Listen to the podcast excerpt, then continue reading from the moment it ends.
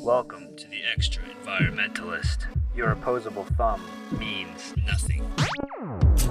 This is what we want to be. We don't want to be Americans or Germans or English. We want to be extra environmentalists. Always feel wherever you go that you are a stranger, the outsider, the one looking in. This is the viewpoint that makes all places the same to you.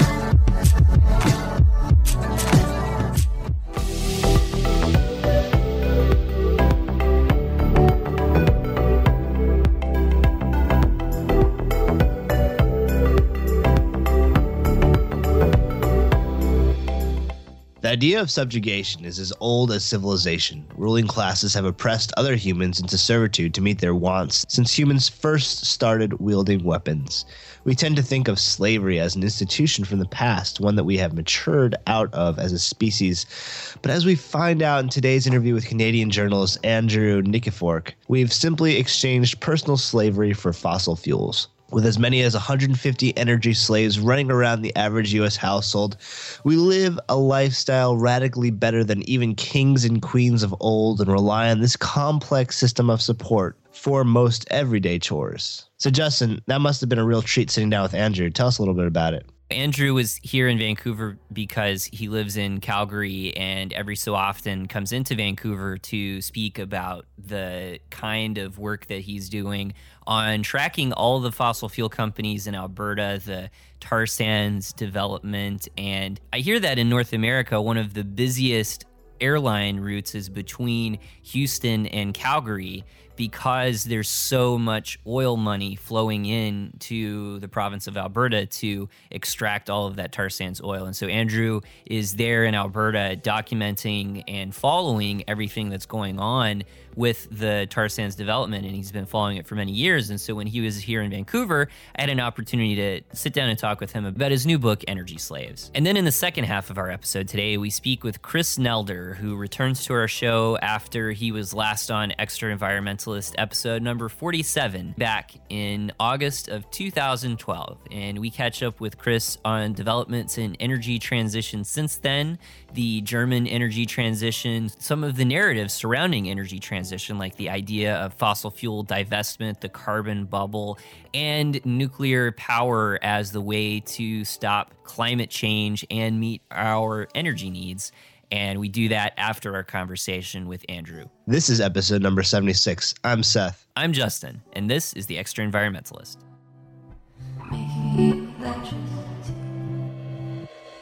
First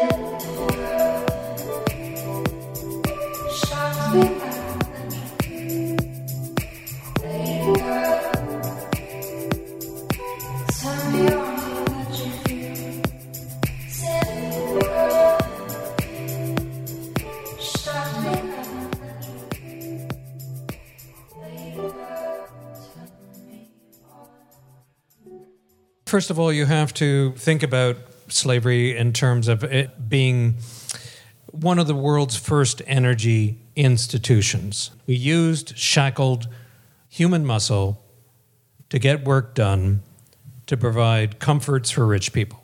And the basis of that was that slaves were cheap. When we compare that system to fossil fuels, it works along similar lines in the sense okay, so what's the cheap part? The cheap part are fossil fuels, or have been for the last 100 years.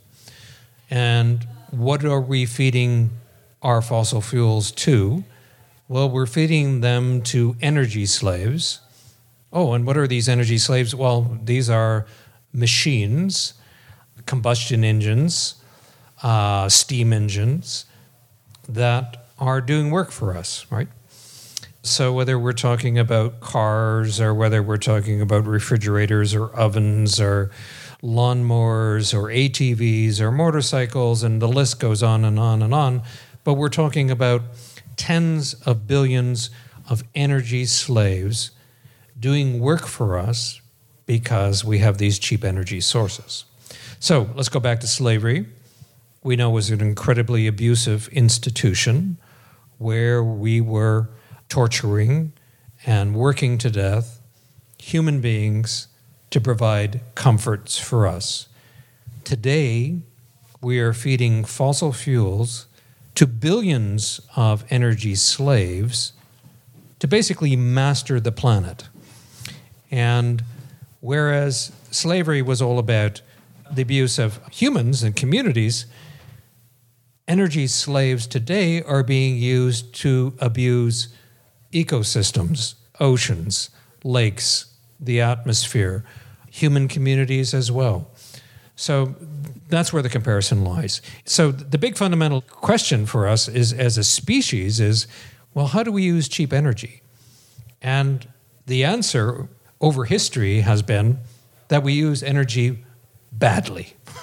and we we get obsessed with power and we lord over this power. And the question then is how many energy slaves do we actually need? And what should we use them for? And what energies should be fueling them? In talking about the energy slaves, what really are the energy slaves being used for in today's society? And can you put that in context? Like, what kind of scale are we talking about? How many energy slaves does, say, like a typical Canadian or uh, US citizen command? We use energy slaves the same way the Romans, the Egyptians, the Babylonians, the Mayans used human slaves. So, you know, in ancient Rome, what did they use slaves for? They used them to grow crops. So we have energy slaves like tractors, we have fertilizers, we have all kinds of mechanical seeders and so on that we use to get agricultural work done. The Romans used slaves to provide entertainment, so they had hunchbacks and dwarfs that would provide entertainment. We have digital slaves that provide us with entertainment. So we have our laptop computers, our iPhones, our televisions, our iPhones, all this sort of digital slaves providing all kinds of entertainment for us, right? in Roman times, slaves would carry you places and transport you places down the street. So today we use fossil fuels to feed combustion engines, and the car has become our energy transportation slave of choice to, to move us around. So I mean, we're really using energy slaves for the same thing that we actually use slaves for. Lastly, I mean, the Romans had a name of a slave, a particular slave whose sole function um, he was called a nomenclator, but whose sole function was to remember the names of important people you might encounter on the street as you walk down the streets of Rome with your master. So, like a blackberry. Just like a blackberry, yeah. So, you know, and, and so people forget we, we've had two industrial revolutions. The first one with the steam engine and the combustion engine was all about the mechanization of human muscle, right? The second industrial revolution was all about the mechanization of mental activities with digital equipment, which we think are clean because, oh, it's run on electricity, isn't this great? I'm not using that much energy. We forget that the amount of embedded energy in an iPhone or in a laptop is enormous. And in fact, can be sometimes three times more energy is embedded in that gadget than that gadget will ever consume in its lifetime and the energy embedded in that gadget is coming largely from fossil fuels. So you mentioned Roman society. Like, how many slaves were running through Roman society at any one time? When we think about energy depletion and peak oil issues, the issue is not that we don't have a lot of oil; it's that we are running out of the rate at which the oil is flowing through society. That rate is dropping. So, what kind of rate or energy metabolism in slaves was Roman society experiencing? Well, Roman society ran at one point when slavery was providing enormous amounts of cheap energy to keep Rome going. And it was uh, the job of the Roman army to procure this energy source. So you'd send the army off to Gaul or to send it off to England, to North Africa to bring back 70,000 slaves, put them on the market. So at a certain point in Roman society, about half of the people, let's say, living in Rome itself were slaves. So the ratio, in, in many cases, of Romans to slaves, a typical Roman, well to do Roman family might have up to four or five slaves. The very rich had, uh, you know, anywhere between 20 to 100 or hundreds of slaves. So there, there was a lot of cheap energy to go around in ancient Rome, and it was the foundation of Rome. All right, so today, how many energy slaves do we have? Well, we have phenomenally more energy slaves at our disposal than the richest Romans, the richest Egyptians, the richest Babylonians. By the 1940s alone, Buckminster Fuller calculated that the average American had at their disposal 24 7 39 energy slaves, largely in the form of combustion engines, almost exclusively being fueled by fossil fuels, but also many by electricity, that accounted for the exceptional nature of, of American life. Right, Americans had access to, to workers at an incredible level, these, these energy slaves. Today, the average North American who consumes on average 24 barrels of oil a year has access to nearly 100 slaves purely fueled by oil working for them 24 7. If we start adding our digital slaves powered by electricity or coal or nuclear power, I mean, we're up to 150 slaves per person. That's an extraordinary number of energy slaves. And just like the Romans, just like southern plantation owners, when you crowd your household with that much comfort and ease provided by slaves, you are changing all of your social relationships. You are changing the nature of your family, the nature of your community, the nature of life in general, and you then have a number of powerful moral and philosophical issues you have to ask yourself, which is fundamentally, how many slaves do I need to help get work done? And in North America, the answer is not nearly as many slaves as we now squander. When we've got people in North America who will drive a Hummer or an SUV with incredible horsepower to the store to buy a bag of candy and to a store that they could walk to. So, I mean, again, you're, you're seeing this, this incredible squandering of, of energy and resources. Mm-hmm.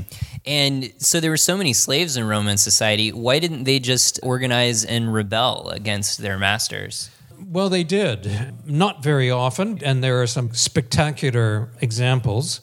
There was Spartacus and the Spartacus Rebellion, which the Romans responded to the same way we might respond to an oil price shock. I mean, this challenged the very foundation of Roman civilization for all of its cheap energy to suddenly become a militant force against the civilization itself. The Roman response was formidable, and they crucified people who took part in these rebellions, which is why there weren't very many of them. You know, the Romans understood that slavery was such an important source of cheap energy to them that any thoughts about abolition were not part of public discussion. It would have been taboo to even begin discussing something like that. It would have been taboo to bring up the subject. I mean, you, you don't find very many abolitionists in ancient Rome or ancient Greece. And it was understood that slaves were an essential part of the economy, that they were cheap energy.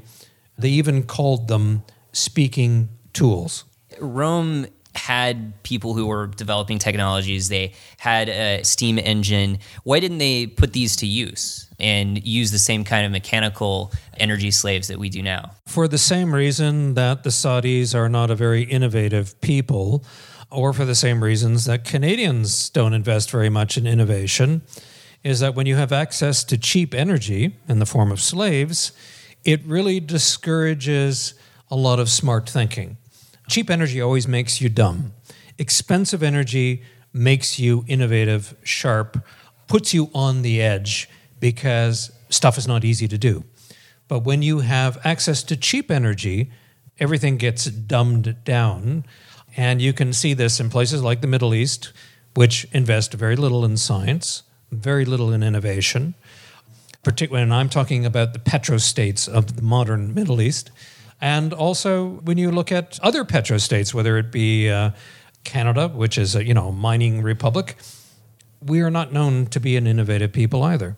And so now we face so many problems because of the size of oil companies and big oil companies. Was was there like a military slave complex, like how we have a military oil complex now? That's a great term. I haven't thought of it that way, but exactly. There was a military slave complex definitely operating in Rome and also definitely operating at the beginning of the British Empire when you had the British government very active in the slave trade providing military support to the slave trade as slave traders who operated much like oil companies, you know, would, would extract human beings from Africa, transport them under the most horrendous conditions possible to the New World to serve as speaking tools in mining and agricultural operations.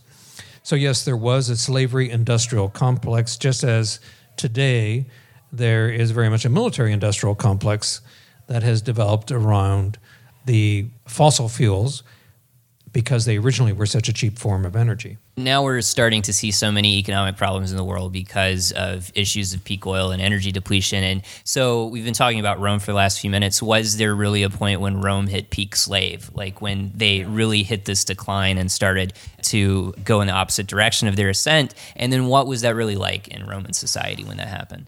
Well, when you talk about peak slavery, I guess it, it really was a case of diminishing returns.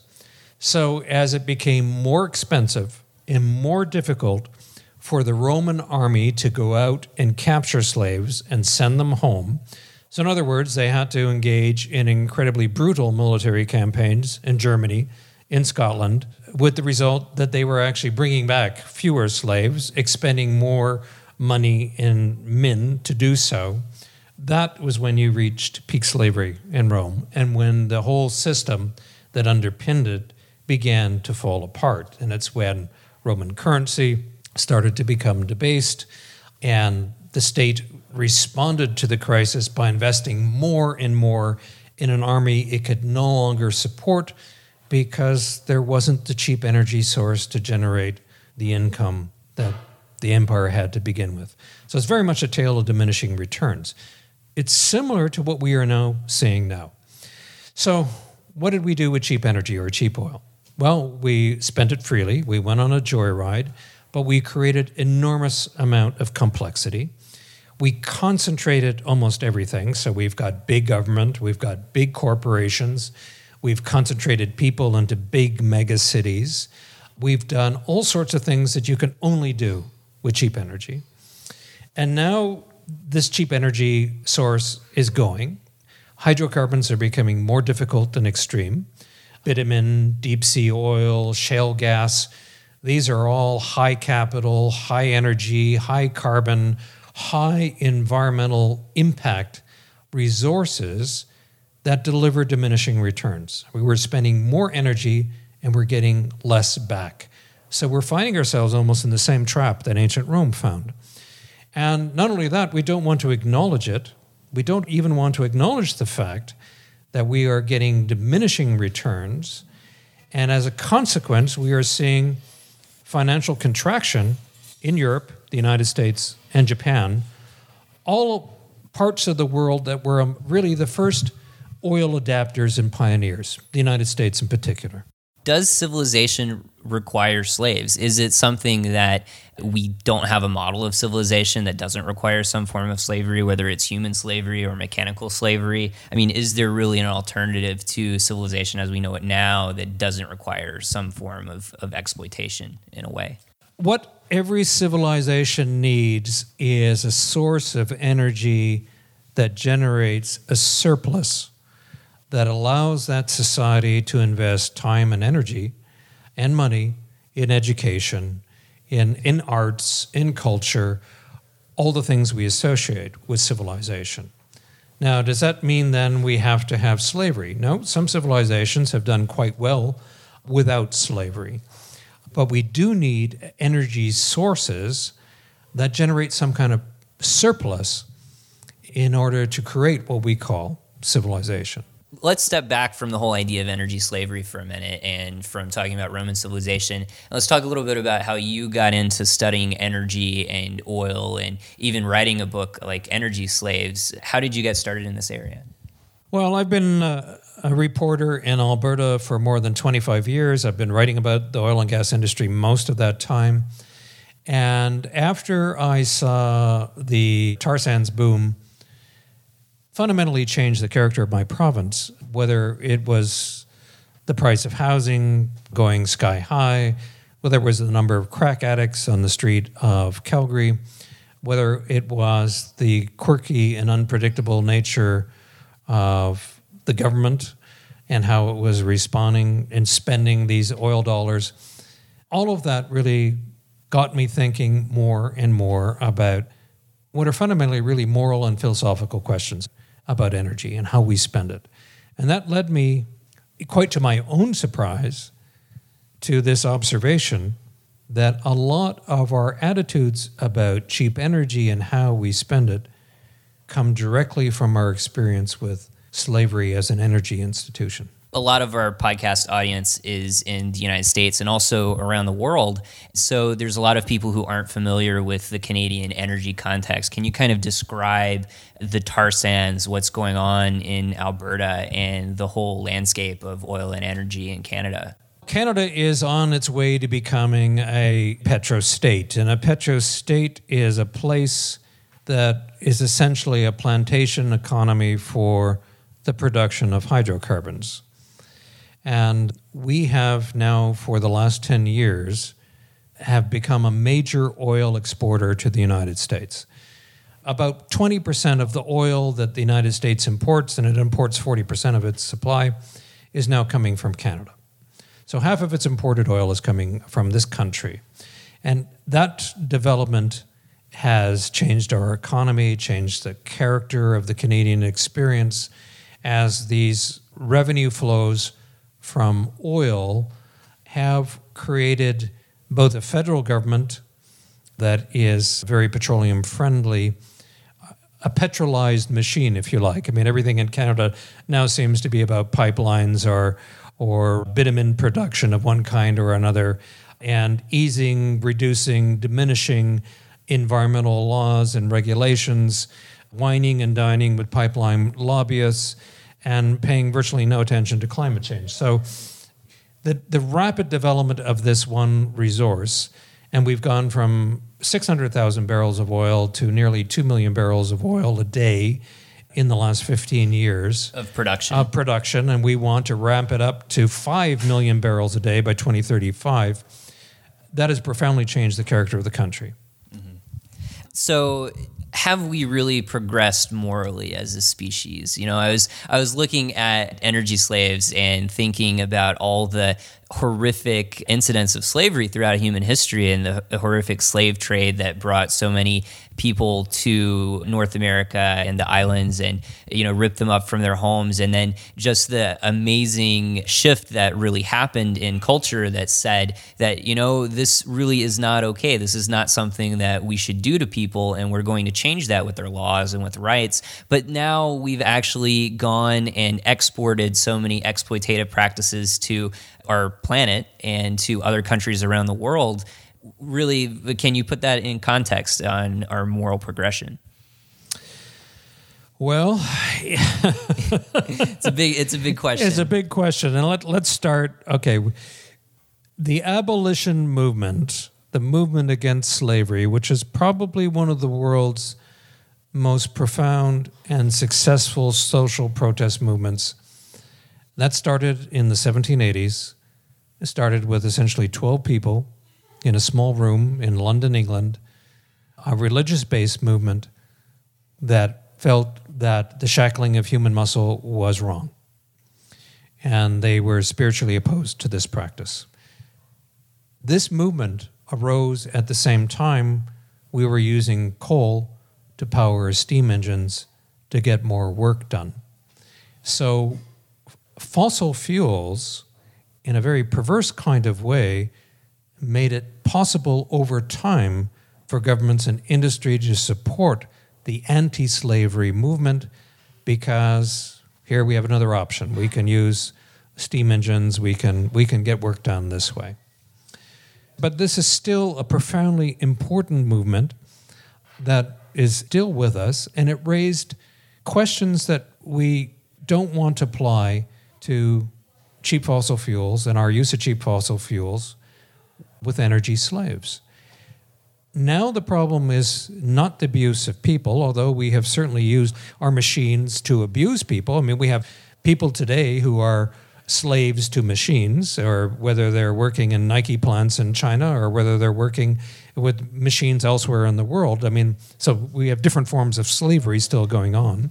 We have people in different states of servitude, and we have kind of replaced some of the worst excesses and abuses of human slavery with this kind of thoughtless addiction to energy slaves. We've got such an extraordinary proliferation of energy slaves, let's say in cars or in transportation slaves alone, that has profoundly altered our cities. I mean, we're designing cities for energy slaves, not for people. We have a problem with the emissions from the combustion of all of our energy slaves, which is another way to look at climate change. We have so many slaves doing so much work, providing so many comforts for us that we've become fat and lazy and as negligent as plantation owners in 19th century US South or plantation owners in the Caribbean. So, the big moral issue we don't want to address, which the abolition movement tried to address square on, is how many slaves do you need? And the answer for the abolitionists was, you know, a free man must work on his own, right? And and work with the energy afforded by his family or by his community. And we don't want to go there yet. And we don't want to ask those questions about, well, how many are we entitled to? What should they look like?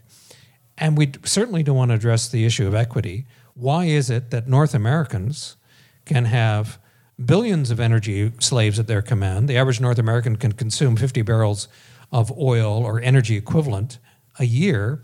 Why is it okay and somebody in India is only spending one or two barrels of oil or energy equivalent, or somebody in Africa is spending half a barrel? Those are big moral issues about equity.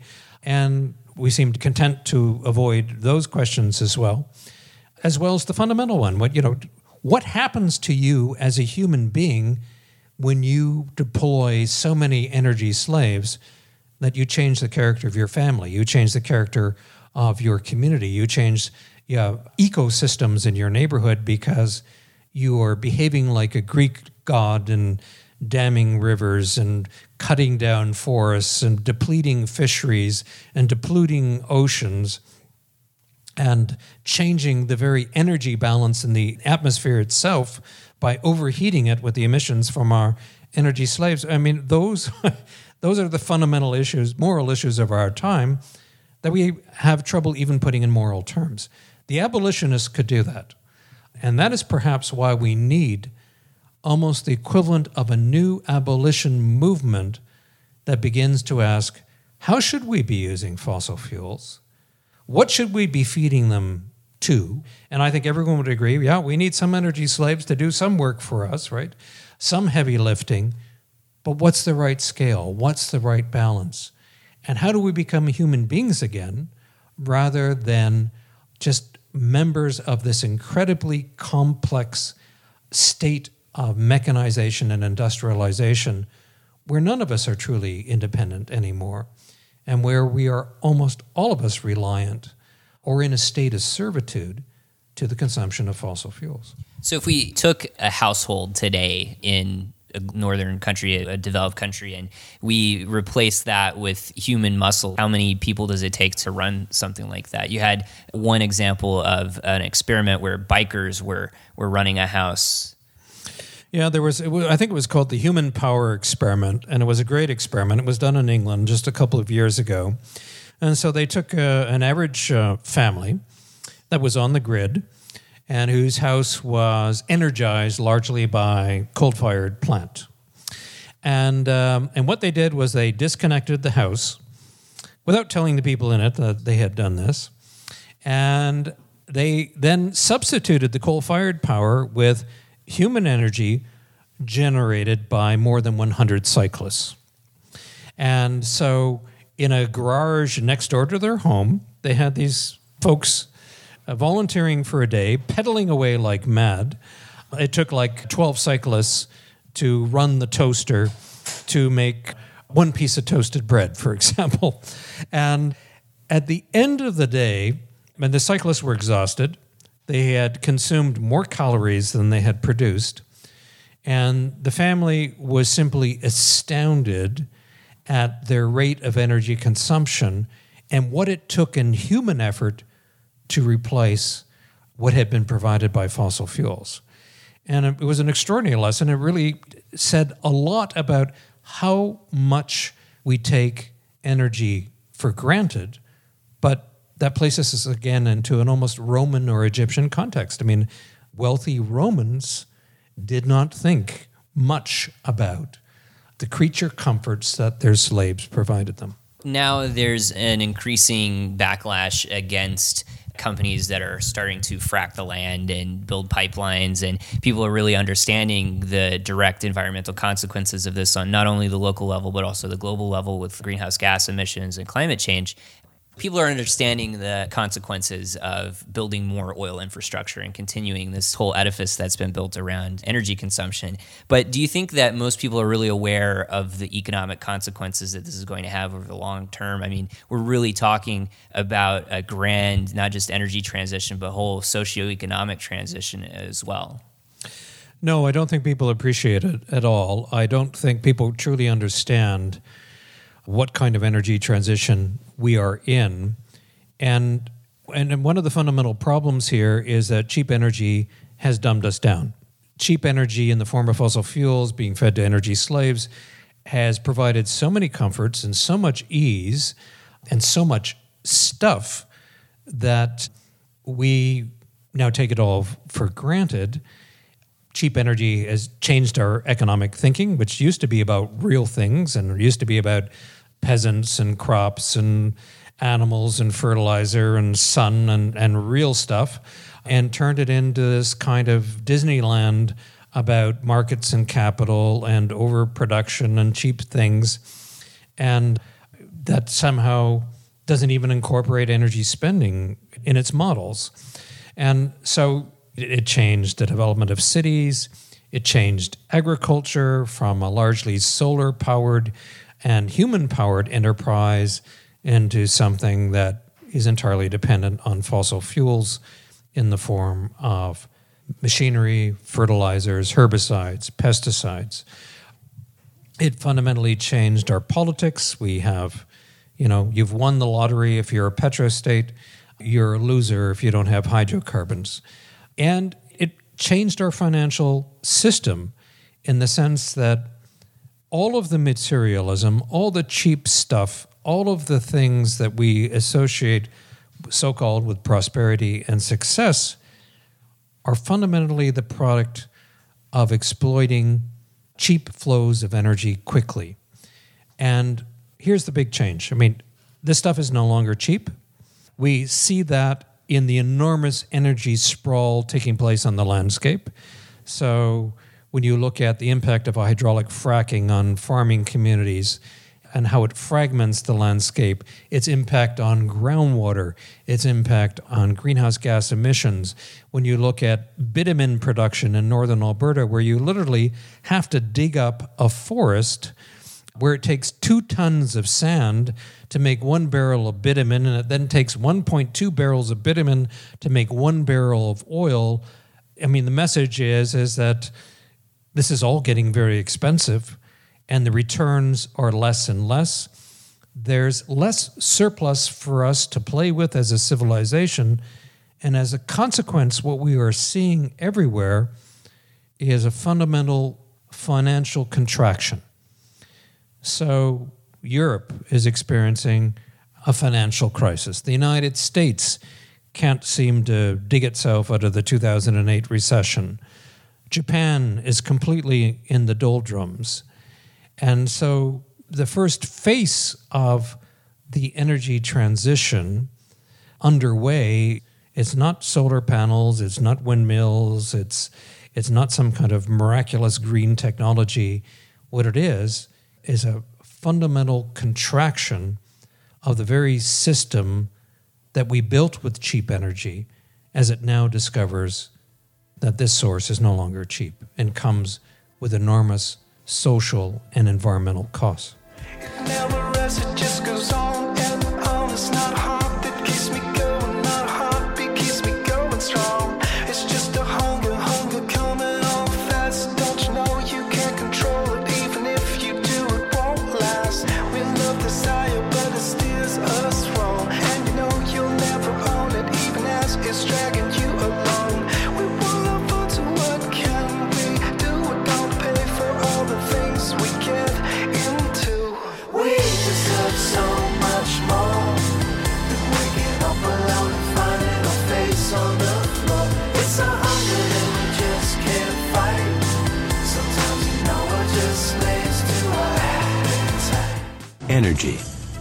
Central to our way of life and the driving force for many of the 20th century's greatest advances.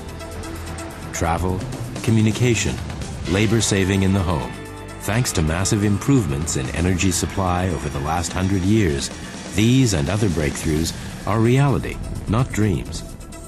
With energy use expected to double by 2050, what transformations lie ahead? People hold beliefs and make choices that can lead down different paths. Slipping away, the surplus oil production capacity could totally disappear in the next two years. That's according to a new report put together by the U.S. Joint Forces Command. So, what does it all mean? And how will this impact other issues? In this report that we're referring to, military leaders specifically say this could exacerbate other unresolved tensions Radio host Alex Jones is in Austin, Texas, to weigh in on it all. This is a subject that I've researched in great depth. We also see hype coming out of uh, governments in the West claiming that we have peak oil and that there's not enough oil in the ground. But I live in Texas. I mean, you can drill almost anywhere and find oil and natural gas, and they're finding giant reserves in the Gulf of Mexico. Russia has massive reserves, the North Sea. Uh, I mean, the world is awash in petroleum. All right, what I'm going to do today is debunk peak oil theory put forth by the liberal establishment and the geo socialists. You got your Texas tea, you got your original Pennsylvania crude, you got your Alaska North Slope and the pipeline. Got that shale sitting out there in the Rocky Mountain area, Bakersfield, California, the Gulf, you know how it goes. You got your communists up there in Canada, and they're sitting on some shale. Tar sand That's coming to the forefront. That's about a thousand years worth up there. Anyhow, the point is, according to so-called peak oil theory, the United States peak production happened in the 70s, and we're on the downslope now, and that's, they say, why we went to the Arabs with the embargo and all that. But the truth is, the truth is, around that same time, a socialist movement infiltrated the U.S. government and made the claim that all this wilderness and this barren wasteland was worth a damn. And so we should preserve it. And uh, the fact is that there's at least five times as much oil as we've extracted so far just sitting under the ground all over the damn place. We can't touch it because these communists say we're ruining the environment. Well, I say poo poo on that. I say read the Bible. The Bible says. The Bible says. The Bible says. Well, not in so many words, but the Bible says when Jesus, when he comes back, he's going to expect that we use all these sources we haven't even touched this shale yet, and they're just kicking into gear on these tar sands. He wants us to use all this oil going into Jesus like that. America is facing some tough challenges right now. Two of the most important are energy security and economic growth. North America actually has one of the largest oil reserves in the world. A large part of that is oil sands. This resource has the ability to create hundreds of thousands of jobs. At our Kearl project in Canada, we'll be able to produce these oil sands with the same emissions as many other oils. And that's a huge breakthrough. That's good for our country's energy security and our economy. What choices do you face around energy demand and supply? contributing to social and economic development and safeguarding the future of the planet.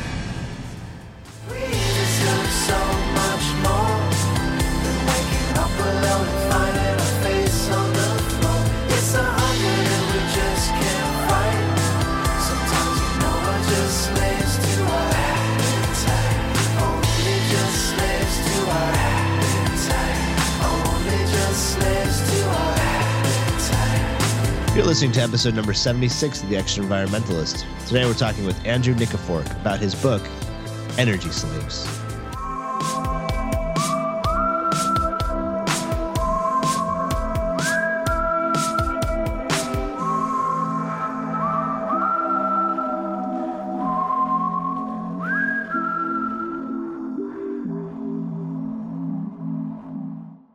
There's a lot of people in society who even deny that we are undergoing an energy transition and they say you know there's a tremendous amount of oil that's still available underground and we see major energy agencies releasing reports saying there's so much oil that's still left to be extracted and we are developing technology all the time with getting access to that. How do you go about talking to just regular people about the magnitude of this energy transition and how it's going to change society well, you've got to talk about the surplus. I mean, it's the surplus of energy that keeps the world running. So the big fundamental change here is that we're not going to run out of oil. There, there's lots of oil around, but hey, guys, it's not the same stuff that we started out with. We started out with cheap stuff, light oil, high quality, and now we have picked all of the best fruit on the tree and we have to climb higher and higher through more and more brambles to get these resources. So the quality of the resource has changed, and so has the amount of energy it delivers back. 100 years ago, one barrel of oil could net you 100 more. All right, that's an amazing return. That's like taking $1 and making $100 with that dollar. As it gets harder to extract and produce these difficult hydrocarbons and more costly, the returns are, are going down. So now today it takes about one barrel of oil globally to find 30 more. In the United States, it takes one barrel of oil to find another 10. In the tar sands, it takes about one barrel of oil or oil equivalent to produce five from the mining projects. From the steam plants, where you are using natural gas to boil water to make steam, to, to produce six barrels of steam, to produce one barrel of bitumen, your energy returns are on par with that with biofuels. So you're almost expending as much energy as you are getting back. You're getting minimal returns. What does civilization need? The civilization we constructed with cheap oil when it was cheap said, okay, well, you know, you have great surplus returns we will have money for schools and hospitals and mega cities and everything else as long as we get returns of 1 on 12. Well, that tells us right away that stuff like, like the tar sands is not going to give us the returns to keep everything going that we have currently constructed. So we're kind of in this what is a marvelous anthropologist by the name of Joseph Tainter. He's from Utah. And he talks about the energy complexity spiral. So, what did we use cheap energy for? We use it to make all kinds of complexity. How did we solve the problems created by that complexity? We spent more cheap energy. How do we keep this spiral going when the energy inputs become more and more expensive? And that's the point we've reached now as this transition moves forward, what does this energy transition look like for a nation like Canada or for the developed world as it has to deal with these increasing costs of complexity and maintaining the status quo and what is thought of as business as usual? How does this whole transition play out, and what can people start doing to embrace the transition and start making change in their own lives and in their communities? Well, I mean, if this analysis is right, what we will begin to see is this enormous energy sprawl. So, more and more money will be spent chasing after energy sources offering fewer and fewer returns. And as a consequence of rising energy costs, we will see rising food costs as well.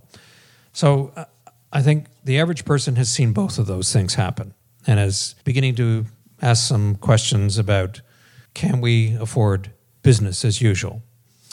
So projects like the tar sands, projects like hydraulic fracking and shale gas, to me, these are all signs of desperation where we are using an incredible amount of brute force to produce resources of, of minimal quality. So, how do we respond to this? I mean, governments don't really want to begin talking about some of the implications here. I don't think we have any real idea how political institutions, big corporations, big government are going to react as our world gets smaller. So, what can ordinary people do? There, there's lots. I mean, there's the transition movement itself, which I mean, I knew nothing about, but I went to a meeting in Winnipeg. I have a son there. I was invited to attend uh, one of their events, and so here we go into Winnipeg. There's more than 60 people there one night, and about half of the people in attendance are small businessmen. And the subject all, all night long is basically well, okay, we know we we've got some pretty serious challenges coming down the pipe. Do we throw up our hands in despair? No. Let's invest our energies in a positive way in our own communities to make our communities, I guess the, the favorite word at the moment is more resilient. All right, so what do we do to make our communities tough and smarter and more flexible and adaptive? And they're planting gardens, they're planting fruit trees, they are composting, they're forming co ops so that the old bakery that used to be down the street that has now been wiped out by Walmart and other big box stores is restored to the community. They're trying to get a green grocer going again. They're trying to figure out cooperative financial arrangements to fund some of these changes. But it's really all about people investing human energy in the communities in which they live to do really healthy, positive work. That's where I think a lot of of energy has to go at a personal level and a family level and a community level. I mean, you can beat your head against the wall trying to convince government to prepare and plan, and governments aren't very good at preparing or planning anyway. But families are, and that's what families are all about. And that's also what communities are all about. And the communities are there to support families. And, and that's where we need to, to take our human energies and to revitalize both those most ancient of institutions that are full of renewable energy, right? Mm-hmm. And really, and that it comes down to human love in many cases. And so we mentioned how business as usual is losing its viability. Is science as usual, the institution of science, also facing similar challenges? Well, if this whole analysis is correct, then I think we've probably peaked in a number of areas. So if your cheap energy sources are getting more difficult, to find. All the best stuff has been plundered and picked and consumed, and then we'll find a whole bunch of things peaking at the same time. So, democracy, which is very much a product of enormous flows of cheap energy through all kinds of energy slaves, is stumbling everywhere. We find that science, we're still running on essentially three or four machines that were developed in the 1880s we're finding that patents are declining, innovation is declining, scientific research is declining, that there are limits to how many so called technologies, all dependent on cheap fuels, that you can use to get yourself out of a mess. Science is something else that has been dramatically changed by flows of cheap energy. And in particular, we've kind of created this big science. So, this science that is highly dependent on huge amounts of corporate support, government support, and is no longer kind of a community based enterprise. So we see the same sort of concentration of power in science that we have seen in every other aspect of life where we're spending cheap energy. So whether it's mega cities or, or one thing or huge corporate concentration, even the scaling up of government, we've seen the same sort of phenomenon in, science.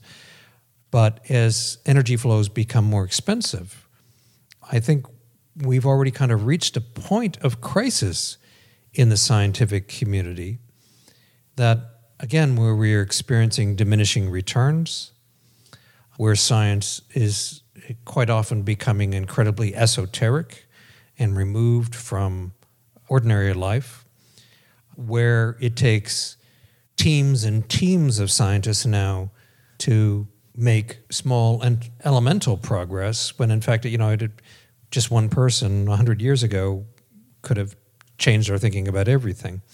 So has science peaked? I would make the argument it probably has and that it has also been used and abused as a mechanism for, for concentrating more power for taking cheap energy putting it through lots of machines again and allowing companies as varied as Monsanto to other huge pharmaceutical or pesticide related companies, it is now in the servitude of these companies.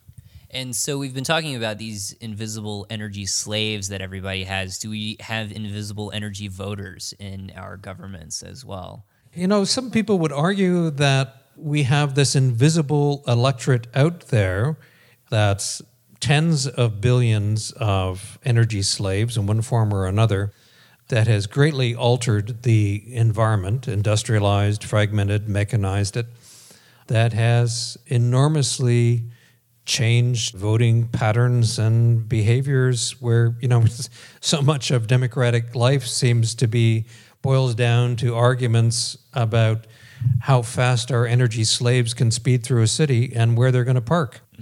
Yeah. I mean, I mean, it's uh, you, know, you know when you kind of take the Martian view of things and you sort of step back for a moment and and look at what we're using this energy for. We're not using energy to become more creative. We're not using energy to become more spiritual. We're not using energy to become wiser. We're just using energy to spend energy. Mm-hmm. All right. So one last question, and then we'll wrap up what do you think the United States would have been like had it never learned to exploit oil? Like, what do you think the idea of work would have been like? You know, feel free to speculate on this. What really has it done to the culture? Oil really changed the United States. I mean, the United States was the world's first oil pioneer, and it encountered the resource just before the beginning of the Civil War when kerosene became a very important form of illumination. And then it took off as soon as we started using gasoline to power combustion engines. And that changed the entire American experience, the way coal and steam engines changed the whole British experience. And it changed it a number of ways. Number one, in the early 1800s, the average American male was self employed, largely working on farms. They had a code of self reliance, of community mindedness. And there was this agrarian ideal that was fundamental to the American character. And everyone from Thomas Jefferson to Benjamin Franklin talked about this American trait, this kind of self reliance combined with community mindedness that made Americans distinct and made them value equality in their communities. Along comes oil, that mechanizes and industrializes this landscape. It takes all these self employed men and the very notion of masculinity tied to all of that and turns it upside down and makes men into managers and servants of machines. So, within quick order, the number of self employed in the United States completely changes, and most American males become part of a workforce working with machines, quite often in, in states of, of servitude. And so that, that was one fundamental change. And energy flows just don't change your politics and your economy and, and your character, but they also change gender roles too. So that was one of the first changes you see in America. Then you see the economic changes, the concentration of power, the rise of huge corporations. You find the rise of big government in response to control all the flows of energy going on, as well as to manage the proliferation of energy slaves in American society. You find Americans becoming fat and lazy and extremely dependent and becoming a lesser people in the sense that they don't have the same kind of philosophical wisdom, the same kind of innovative drive and ingenuity they had when they were low energy people that had to operate on their wits, but with an abundance of natural resources, to a people who have so much cheap energy at their command that they can do whatever they want whenever they want it. And not only that, then they start exporting this new American petroleum dream to the rest of the world, beginning this whole process of globalization, funded now by cheap oil. Mm-hmm. And in the process, changing the global experience, mm-hmm. where the global ideal is now to have as much cheap stuff that energy slaves can overproduce and make, provided you fund them with enough cheap oil or cheap energy. So you you know the the goal of human life now is very materialistic, is very narcissistic. So the Americans not only changed themselves, but in the process, they've also changed the global ideal about, you know, what does it mean to be human? So we're now grappling with, with some pretty profoundly poisonous notions about what it really means to be a human being on this planet. You know, you're, you're nothing unless you are consuming enormous amounts of cheap stuff that you don't need. And so that's where I wanted to close out is to close out with with thinking about that and knowing the magnitude of our energy transition and predicament that we have. Let's jump forward. It's the year 2050 and what do you think it'll be like to to live in the year 2050 and will there be some kind of instantaneous lack of system functioning where everything just breaks down, or will it be very gradual, or will we all be living in mega cities that are extremely dense with eco density? What are your thoughts on that? Well, I'm not a very good forecaster, and I really don't know what the world will look like in 2050. And I think what we fail to appreciate that that most forecasting is wrong. the future is entirely uncertain and unpredictable you know, and, and I could probably say this. I think there are a lot of ordinary people who are extremely uncomfortable with business as usual, and they are making changes in their own lives, and they are not waiting for governments or for corporations to do that. So I think we will see more of that in the future. I think it is unpredictable how shrinking political institutions are going to respond to these expensive flows of energy. So, how the world is going to look, will we see more conflict? I don't know. I mean, we have all been about acceleration. So, are we going to be able to slow down? We have used our energy slaves to be largely disengaged, to be distracted to be alienated, how difficult are we going to find it to become connected again, to be essentially more human and more dependent on human energy and community energy and family energy to get stuff done? We have used cheap energy to grow economies like wildfire. Will we be able to use scarce and more expensive energy to learn how to grow like trees? as uh, Wendell Berry put it. We have used cheap energy to grow big things like big institutions and European unions and big federal governments and powerful corporations like ExxonMobil and Walmart and Volkswagen and Total and and as energy becomes more expensive and scarce, will we be able to become small again? One of the, the great economists from Europe, Leopold Kohr, you know, often said that the chief cause of all misery was bigness. And so, of course, the solution is not union, but disunion, division. Those are the kind of issues I know we're, we're going to have to grapple with. How successfully we will grapple with them as a society is anybody's guess. We haven't been here before, not certainly in the same scale.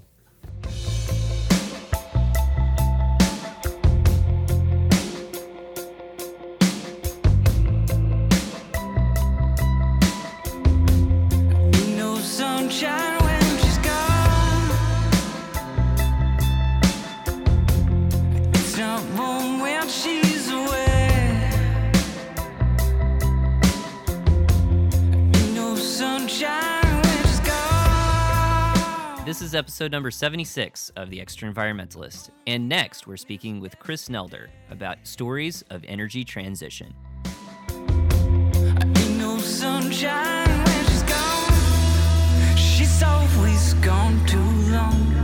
Ain't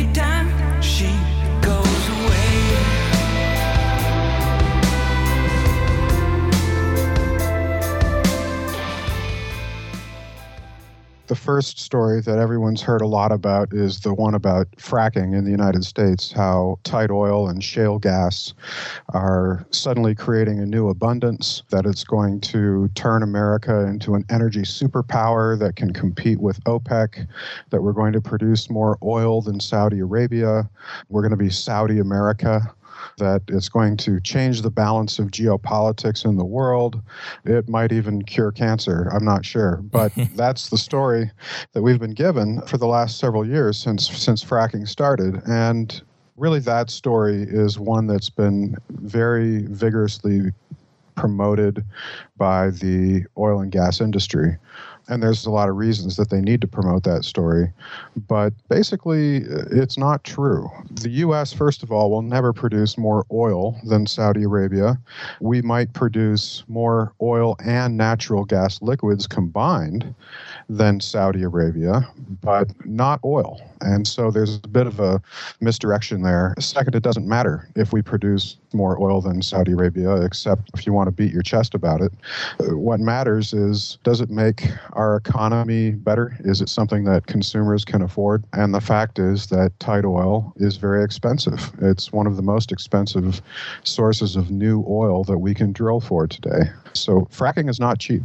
And as a result, it has produced a certain upward pressure on the global price of oil. And ultimately, I believe that's going to lead us to a point where oil has become too expensive for consumers and they start to find ways to do without it. So I'm not sure how useful that whole narrative about the new abundance in Saudi America actually is. I mean, the fact is that for the last several years, we've been told that the U.S. is already an exporter of oil and gas. I've seen this story told on CNBC, on all the major news outlets. It's not true. The U.S. is still a net importer of both oil and natural gas. And so it's this new dialogue about how we're going to suddenly start exporting a lot of oil and gas as a tool against Vladimir Putin in the Ukraine Crimea crisis. You know, I don't know how a net importer can possibly export enough oil and gas to do anything geopolitically. So it's just sort of silly. I guess the other counter narrative is the one of renewables suddenly taking off. And there's a lot of validity to that. Unfortunately, grid power, like oil, is a very complex subject. It's not something that very many people understand very well. It's beginning to happen in a big way in the United States, but I think really the big action in renewable growth is happening outside of the United States and Europe. It's happening in Latin America, it's happening in Asia, it's happening in, in Africa. In 2013, for example, China installed 12 gigawatts of solar capacity. Well, the United States had about 10 gigawatts of solar capacity in total. That's like built over all time. China installed more than that in one year. And this coming year, in, in 2014, they're expected to install even more, I think uh, 13 to 14 gigawatts. So energy transition is happening, but in a lot of ways, it's, it's not necessarily happening where many people think solar and wind, for example, still provide about 4% of global electricity supply. But worldwide, if you include hydro and biomass, that's closer to 23%. And then, of course, those are smaller fractions than the total energy supply. So it's a complex subject. There's a lot of data that you have to understand, not very people do it very well, and, and most of the people in the media really do it badly. So we have these different narratives going on, and underneath all of that is the narrative about peak oil, which is still very much intact. And we will get back to peak oil in just a minute, but another energy transition narrative is one about nuclear power, climate change, and growing energy demands over the next century. And an organization called the Breakthrough Institute has made a documentary called Pandora's Promise that really summarizes this story of energy transition to nuclear power for climate change reasons. And I wanted to play just a short clip from it to set up our next segment. We accepted most of the basic ideas of the environmental movement. We're all going to start using renewables. Go solar.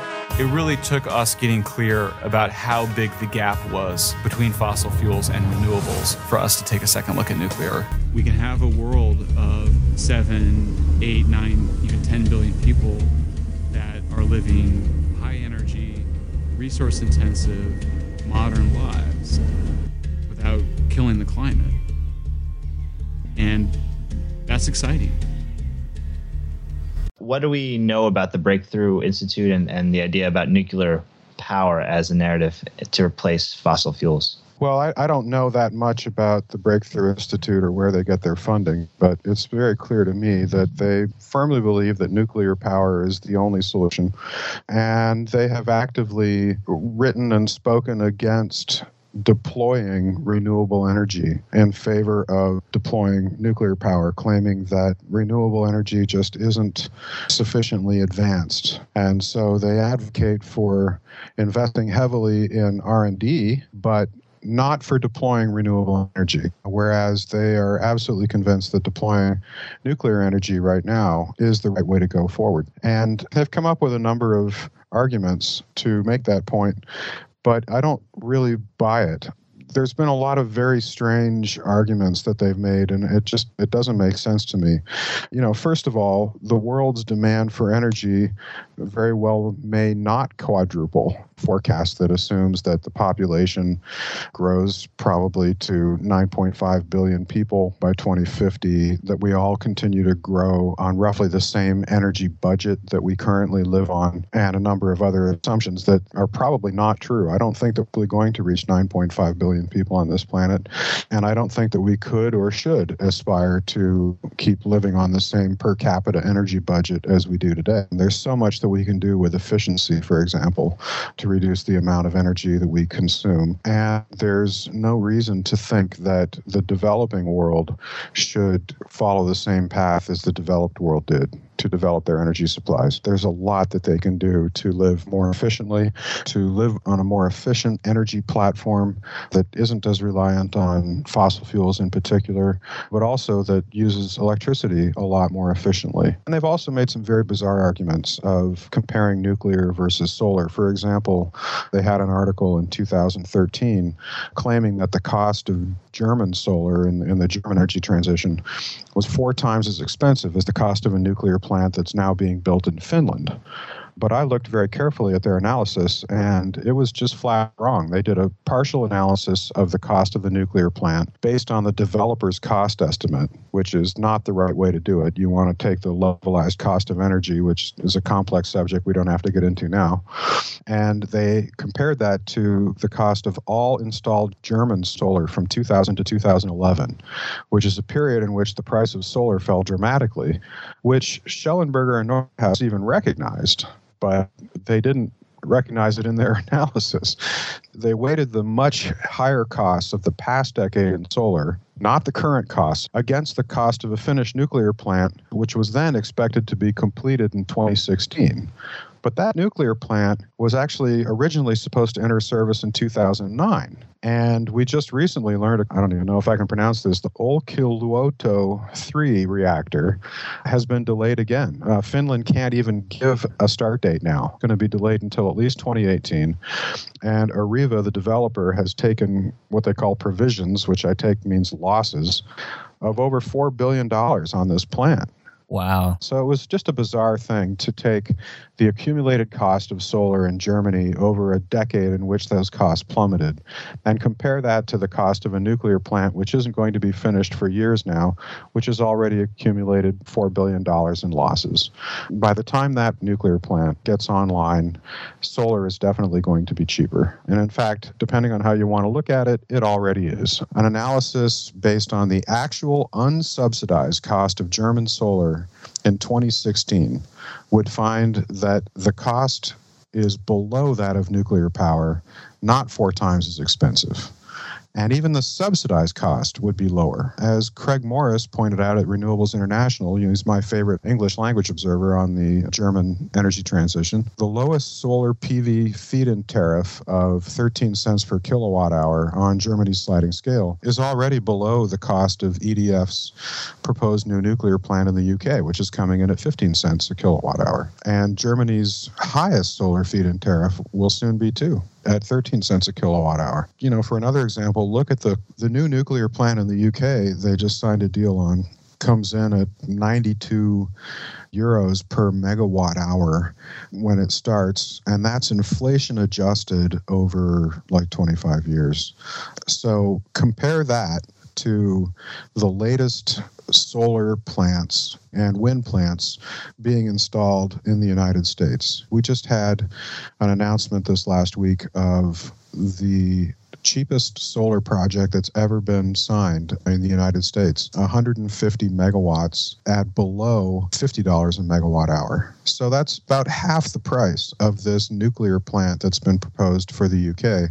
which won't even be built for, for several more years yet. I mean, solar is already half the price of that in the United States. So it sounds like so to me that solar is the wise man's investment choice going forward. If you're to be a, a betting man, solar would be the way to go forward. I, I sure think so. I mean, that new solar plant in the U.S. that benefits from the investment tax credit, okay, which is about thirty percent. But even if you take that away, and the solar plant is now selling its power for let's say seven and a half cents a kilowatt hour, that's still cheaper than nuclear power and coal power in the United States, and it's just barely, it's about half a cent a kilowatt hour more expensive than gas fired power in the United States. But if you look at the trajectory of natural gas prices over the next 20 years, which is the time frame you should be comparing, you know, if you're talking about a solar plant or a gas turbine, it's going to be cheaper than gas too. It is going to be the cheapest power you can generate. Period. And the same thing is becoming true for wind. He's Why do people even consider nuclear power instead of solar? I, I, I don't know. It doesn't make any sense to me. I mean, I can only speculate. On the one hand, a lot of people, I think, are carrying around mental models of renewables being this sort of toy that's really expensive. They just haven't paid attention to the phenomenal cost decrease that have happened over the past decade. So maybe their information is out of date. Second, I think some people just look at the trajectory of population and they look at the trajectory of energy growth over time and they assume that those things are sacrosanct. And then they say, well, there's no way that renewables can scale up to meet this demand. Well, that's true. But I don't think those projections are accurate. All over the developed world, okay, so the OECD countries, we've seen electricity demand, which is what we're talking about here with nuclear and renewables, has actually been falling since about 2005. It's happened all over Europe. It's happening in the US. And um, it's happening in Australia. And in some cases, we've actually got a problem of overcapacity where the utilities have an excess of generating assets that aren't running often enough now to justify their expense. And so they're actually looking at a real future of potentially stranded generating assets with these big coal and gas and nuclear power plants. Exelon, for example, which is the largest operator of nuclear plants in the United States, just recently said that it would shut down some of its nuclear plants this year if the prospects for their profitable operation don't improve. You know, in the United States, you're really in trouble trying to operate a nuclear plant now. And part of that is because natural gas is so cheap that nuclear can't compete. And part of it is because with more and more wind and solar coming onto the grid, these are power plants where the fuel is free. So once they're built, when those things are putting out power, they are able to underbid pretty much any other generating source. The most profitable part of the, the, generating day is the middle of the day, and that's when solar is pumping out. And so the most profitable grid power, which was being generated in the middle of the day by nuclear plants, is now being taken away by solar. And so it just doesn't make any sense. You know, I, I think people have sort of faulty mental models of what the future looks like in terms of power demand, in terms of population growth, and I think in terms of what the real costs today and in the future are going to be for renewable power and nuclear power a core part of the story we were just talking about in the audio we were playing from Pandora's Promise film is this idea that we're going to hit, you know, nine or 10 billion people and consume two, three, four times as much energy as we do now. But one story that really counters that is the idea of geologic depletion of oil output in the peak oil story.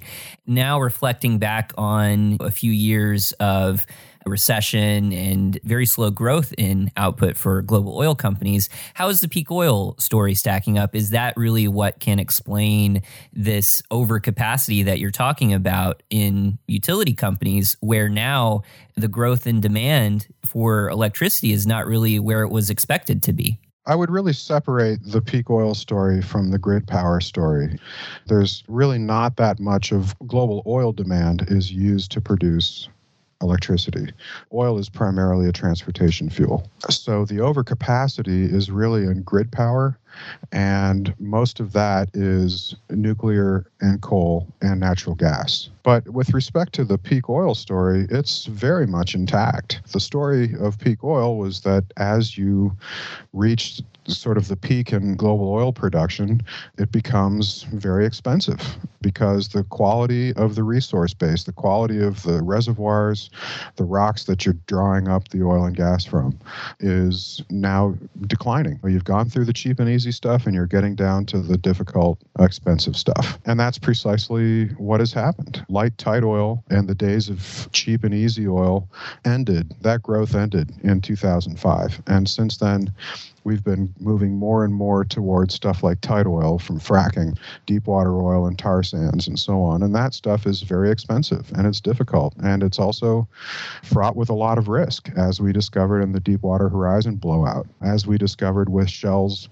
attempt to start drilling in the Arctic last year. You know, it's just problem after problem, lots of technical challenges, very risky, very dangerous. Well, that's what happens when you get into the hard, difficult stuff. And at some point, it just becomes so difficult and so expensive to try to keep your production rate growing that it flattens out. Okay, so that's what happened starting in 2012. Uh, you know, it's grown just a little bit since 2012 globally, but most of that has actually not been oil. Most of that has been natural gas, liquids, and biofuels. And then there comes a point where no matter what you do, you can't keep increasing the rate of oil production and it starts to fall.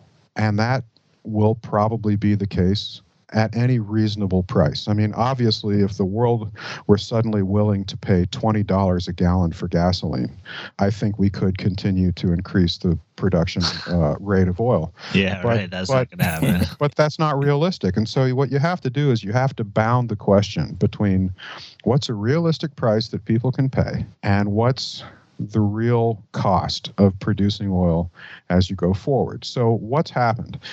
Capital spending, capex, by the world's publicly listed oil majors has increased more than a factor of five since 2000. But their production of oil has actually fallen back to the 2000 level after the last couple of years of very modest increases talking about capital expenditures, that's maybe not a term that comes into most people's lives. What does that mean when you say that capital expenditures by these oil companies has increased by a factor of five? Well, I mean, there's really two ways to look at the cost of doing something, right? So the initial cost, what you spend to drill a well or to buy a house or whatever. That's the capital expenditure. And then there's the operating cost, what it costs to keep producing from that well or to maintain that house. Okay, so it's capex and opex. So that's all it is. Capex, we're basically talking about upstream spending, midstream spending in the in the oil industry. That's drilling wells, doing the completions, putting together the processing systems and the transport and so on. So they've spent more and more money to try to keep finding more oil reserves and getting those new oil supplies to market. But the actual supply is just not keeping up with the explosion in costs. So it's it's literally the net energy return balance going down, the energy return on money invested actually decreasing. Yes, it is. Return on money invested, not necessarily. I mean, obviously, the return on energy invested is also probably dropping, but those are different subjects and they should not be said in the same sentence. so let's not make Yeah. this a conversation about EROI. It's not, it's about spending. Okay. You know, the Wall Street Journal recently pointed out that oil and gas production by a couple of those majors, Chevron, ExxonMobil, and Royal Dutch Shell, their production has fallen over the past five years despite their spending more than a half a trillion dollars, $500 billion on new projects. Chevron's costs have jumped 56% since 2010, and their production is actually falling with all of that spending. And so it's denting the profits of these big oil companies, and their investors are starting to get very nervous. You know, yeah, I was going to say, what do shareholders have to say about that? they're demanding higher dividends. They're demanding share repurchases. I mean, there's really a couple of ways if you're an oil company to keep up the market capitalization, you know, the, the market valuation of your company. You can keep putting more reserves on the books. Okay, so that's basically considered money in the bank. You know, it's oil that you've found but you haven't produced yet. It's sitting underground waiting you to free to produce it. It's considered to be an asset. And that's generally through the course of the oil industry how they've continued to maintain their valuations, even as they're pumping these reservoirs dry.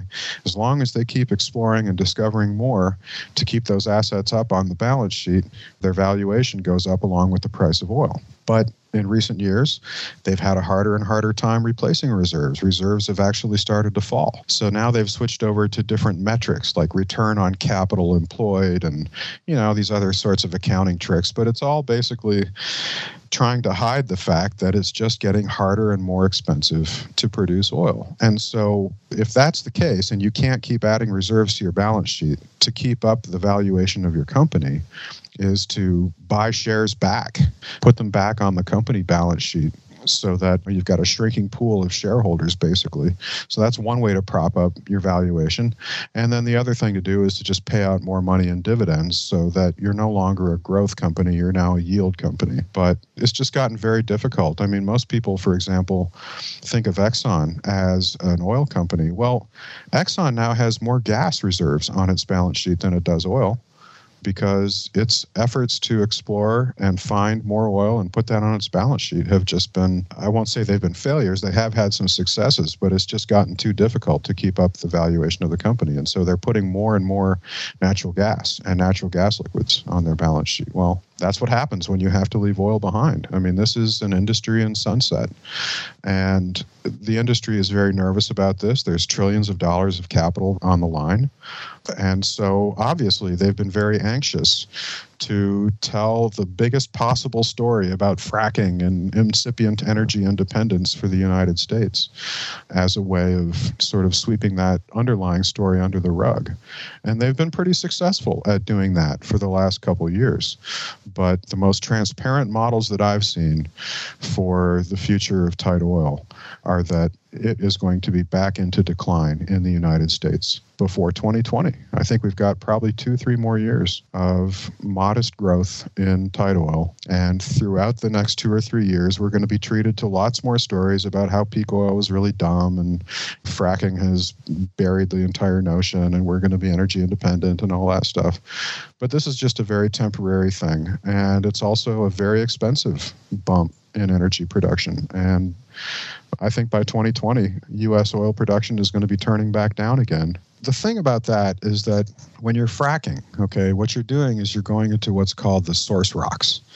This is the shale that you're extracting this oil from or this gas is where hydrocarbons were formed. Okay, that's where ancient organic matter plankton and so on were compressed and cooked down over geological time, hundreds of millions of years, and turned into oil. That happened in the source rocks. That's what the shale is, it's the source rocks. So until we actually found a commercially viable way through hydrofracking and horizontal drilling to produce oil from these shale formations. We were instead producing the oil that migrated up from these shale formations and accumulated in these reservoirs above the shale. So that was the era of cheap and easy oil was going through these accumulated reservoirs. Now that we've gone through the cheap and easy oil, now we're getting down into the source rocks themselves, the shales. And when that game is over, okay, when you've when you've reached the maximum exploitation of your shale, of your source rocks, and that production starts to turn down again, then there's nowhere else to go. That's the end of the line. I am a lineman for the county. And I drive the main road. Searching in the sun for another overload. I hear you singing in the wires. I can hear you through the whine and the lineman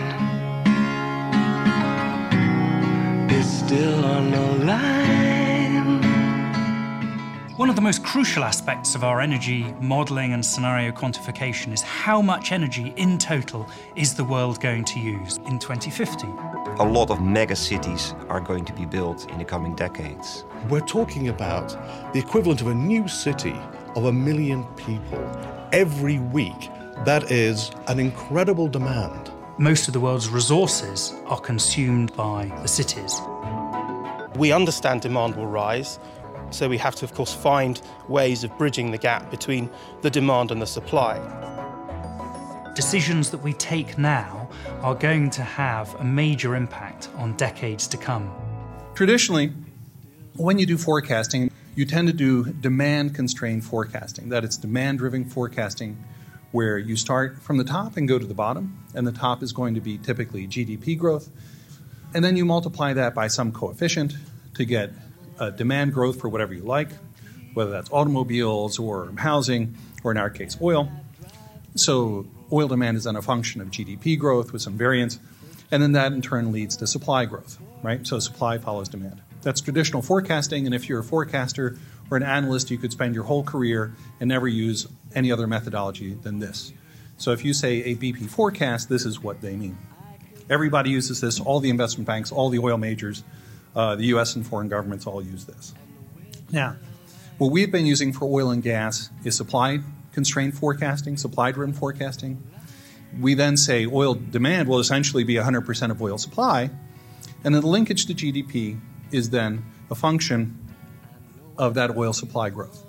So this all suggests that we are short on oil, that oil remains expensive, and that that expensive oil is preventing the economy from operating the way it has traditionally been accustomed to do so. Let's talk about the oil majors a little bit. Oil production has faltered, even as capex has soared. The oil majors, the oil majors here, just for the record, are, are British Gas, BP, Conoco, Chevron, ENI, Oxy, Petrobras, Shell, Statoil, Total, and Exxon. Okay, these are the primary traded public companies. So their production is exactly where it was, crude oil production is exactly where it was in 2000. In fact, it's down from where it was in 2008, 9, or 10. Um, but their capex is up by a factor of five, from 50 billion to 262 billion during that period. That's phenomenal. That means, in nominal terms, the productivity of capital has fallen by a factor of five over a decade. Okay, that's a phenomenal unwind of an industry. I hear you singing in the wires. I can hear you through the wire. You are listening to Extraenvironmentalist episode number 76, and we are speaking with Chris Nelder about energy transition. It's still on the line.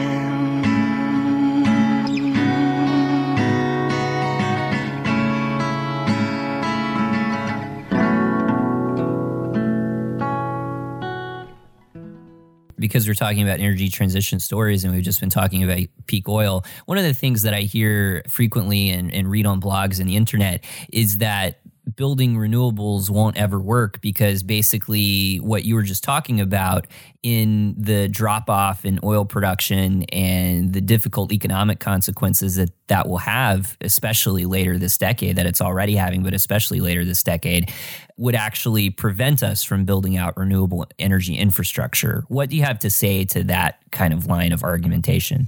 Uh, I've made that argument myself. I'm very concerned about it. If we do, in fact, have global oil production beginning its decline around 2015, which has been my call for quite a few years now, and when you actually calculate the decline rates and you look at how much oil would be lost on the global market year after year after year, and then you start to think about what is the effect on the global economy of losing 5% and then 10% and then 20% of global oil production. You know, it doesn't take a huge leap of imagination to think, wow, it's really going to start being difficult to maintain a functioning economy. It's going to be hard to maintain global shipping. It's going to be hard to maintain an industry of, let's say, big wind turbines where the supply chain for the parts in those turbines might go all the way around the world. So, my view has been that we should build as much renewable capacity as possible for the next 20 years while the availability of oil is reasonably good and the price is reasonably acceptable. I think once you get out past, say, 2030, 2035, it's going to be quite difficult and quite expensive to build anything or deploy anything that requires a lot of shipping or that requires parts coming from all around the world. So I subscribe to that notion. Now, some people will take this question a step further and say, well, what about later in the century when you get out to 2070 or 2080 when most of the oil is gone, most of the natural gas is gone? What about then? Like, how do you build wind turbines and solar panels and get them installed? Well, I think that's an interesting question, but the more I think about it, the more I conclude that we just don't have enough information to answer that question right now. It's, it's just, it's formally unanswerable. There's too many questions, too many uncertainties about how people will react, what will happen to the geopolitical environment, what will happen to population, what will happen to energy supply. There's just way too many X factors we don't know.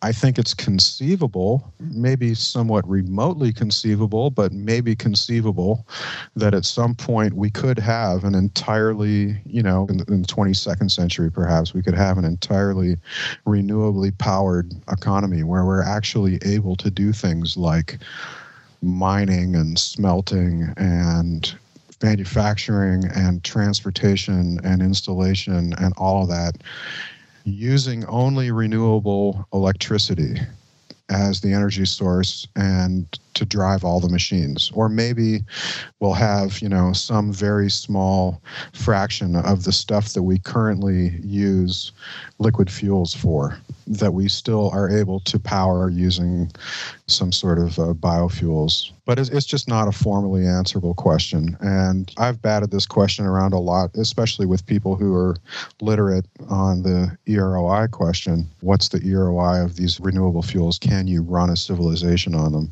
And I've looked at these studies on solar and on cellulosic ethanol, other kinds of biofuels, and wind, and so on. And I just don't think they're conclusive. I've got so many issues with these analyses. I don't think it's possible to really be terribly conclusive about what it all means. One thing I do know is that we have to build as much renewable capacity as we possibly can in the next 20 years while oil is reasonably available and reasonably priced. One thing that I have seen recently is Steven Kopits gave a really nice presentation on the difference between demand models and supply models. And you were talking earlier about the kind of defective models that we're using to make energy decisions, especially in these stories that back up the decision to build more nuclear power capacity.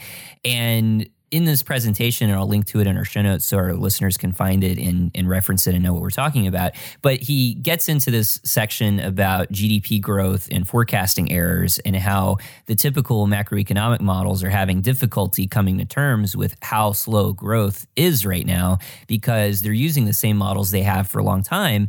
And Steven Kopits, his explanation, and I think, I hope I'm saying his last name right. In his presentation, he's talking about how the repricing of oil that occurred in that first decade of the 21st century is really this missing factor in their models and why growth is moving so slowly at the moment. And so you were just talking about projecting out uh, several decades and how the situation is going to get much worse. Do you think that the kind of thinking that you are putting forward there will gain any kind of mainstream traction that the reason why the economy is growing so slowly and the reason why this whole system is malfunctioning is because of energy depletion? Yeah, I mean, I think it's sort of a fait accompli at some point, right? Some people who understand energy and who understand economics, and that's a really small group of people. Most people seem to understand energy or economics, but Right. not both. uh, you know, a lot of us really started to to look at energy supply, particularly the fact that oil supply stopped growing in 2005 as a real factor in the global economic situation that the rising price of oil as it became increasingly difficult to produce new supply acted as a brake on the global economy. James Hamilton did some good work on that. Quite a number of other people have looked into that question, and I think that's very much the case. And Kopitz or Kopitz, I don't know, I don't know how to pronounce his name either. His presentation was fantastic. I think anyone could spend an hour looking at his presentation would understand everything they could possibly need to know about the global oil supply and demand and price situation. It was just a perfect encapsulation of everything that you need to know. But one of the key things that he really brings out in his presentation is that historically, everyone has modeled future oil supply from a demand perspective. You know, that's what the IEA does. That's what the EIA does. That's what the whole alphabet soup of agencies do. You know, they they just forecast demand and then they say, well, there will be supply and it'll be at an acceptable price. And that's fine while you're in over a century of continually growing oil supply that's relatively cheap. But that's not the case anymore. We've exited that era in history. We've now gotten into a supply constrained world. So that's what his firm does. They look at a supply based model, and it actually has given them much better guidance for what price is actually done, for what's actually happening in the global economy, and, and for what's actually likely to happen in the future. So I absolutely subscribe to that. Ideally, we would have very sophisticated models that would actually be able to dynamically model what the future supply of, of fossil fuels is likely to be, what its price is, what the effect will be on demand, what the possible substitutions will be, how geopolitics will react to that and so on. But this this is just a very complex question. And as far as i know nobody nobody even is close to having a good model. No one in the world has a model that's sophisticated enough to do all of that to really provide a multivariate uh, model of the global economy with with a constrained oil supply I know that Germany has a has an interesting energy transition going on right now. Is their strategy one that might work, or should the United States think about adopting that strategy? I think the German model is fantastic. I've, I've written quite a bit about it myself. They have managed to shut down most of their nuclear capacity. They're on course to phase it out entirely while growing their renewable supply from almost nothing to 25% of their energy supply in, a, in about a, in a little more than a decade. So far, it's been a very popular thing. Most Germans support it. Most Germans want to see the energy transition continuing. Most of the solar capacity and wind capacity, I believe, in Germany is actually not owned by the utilities. It's actually owned by the public, where they buy small shares in these little solar and wind projects.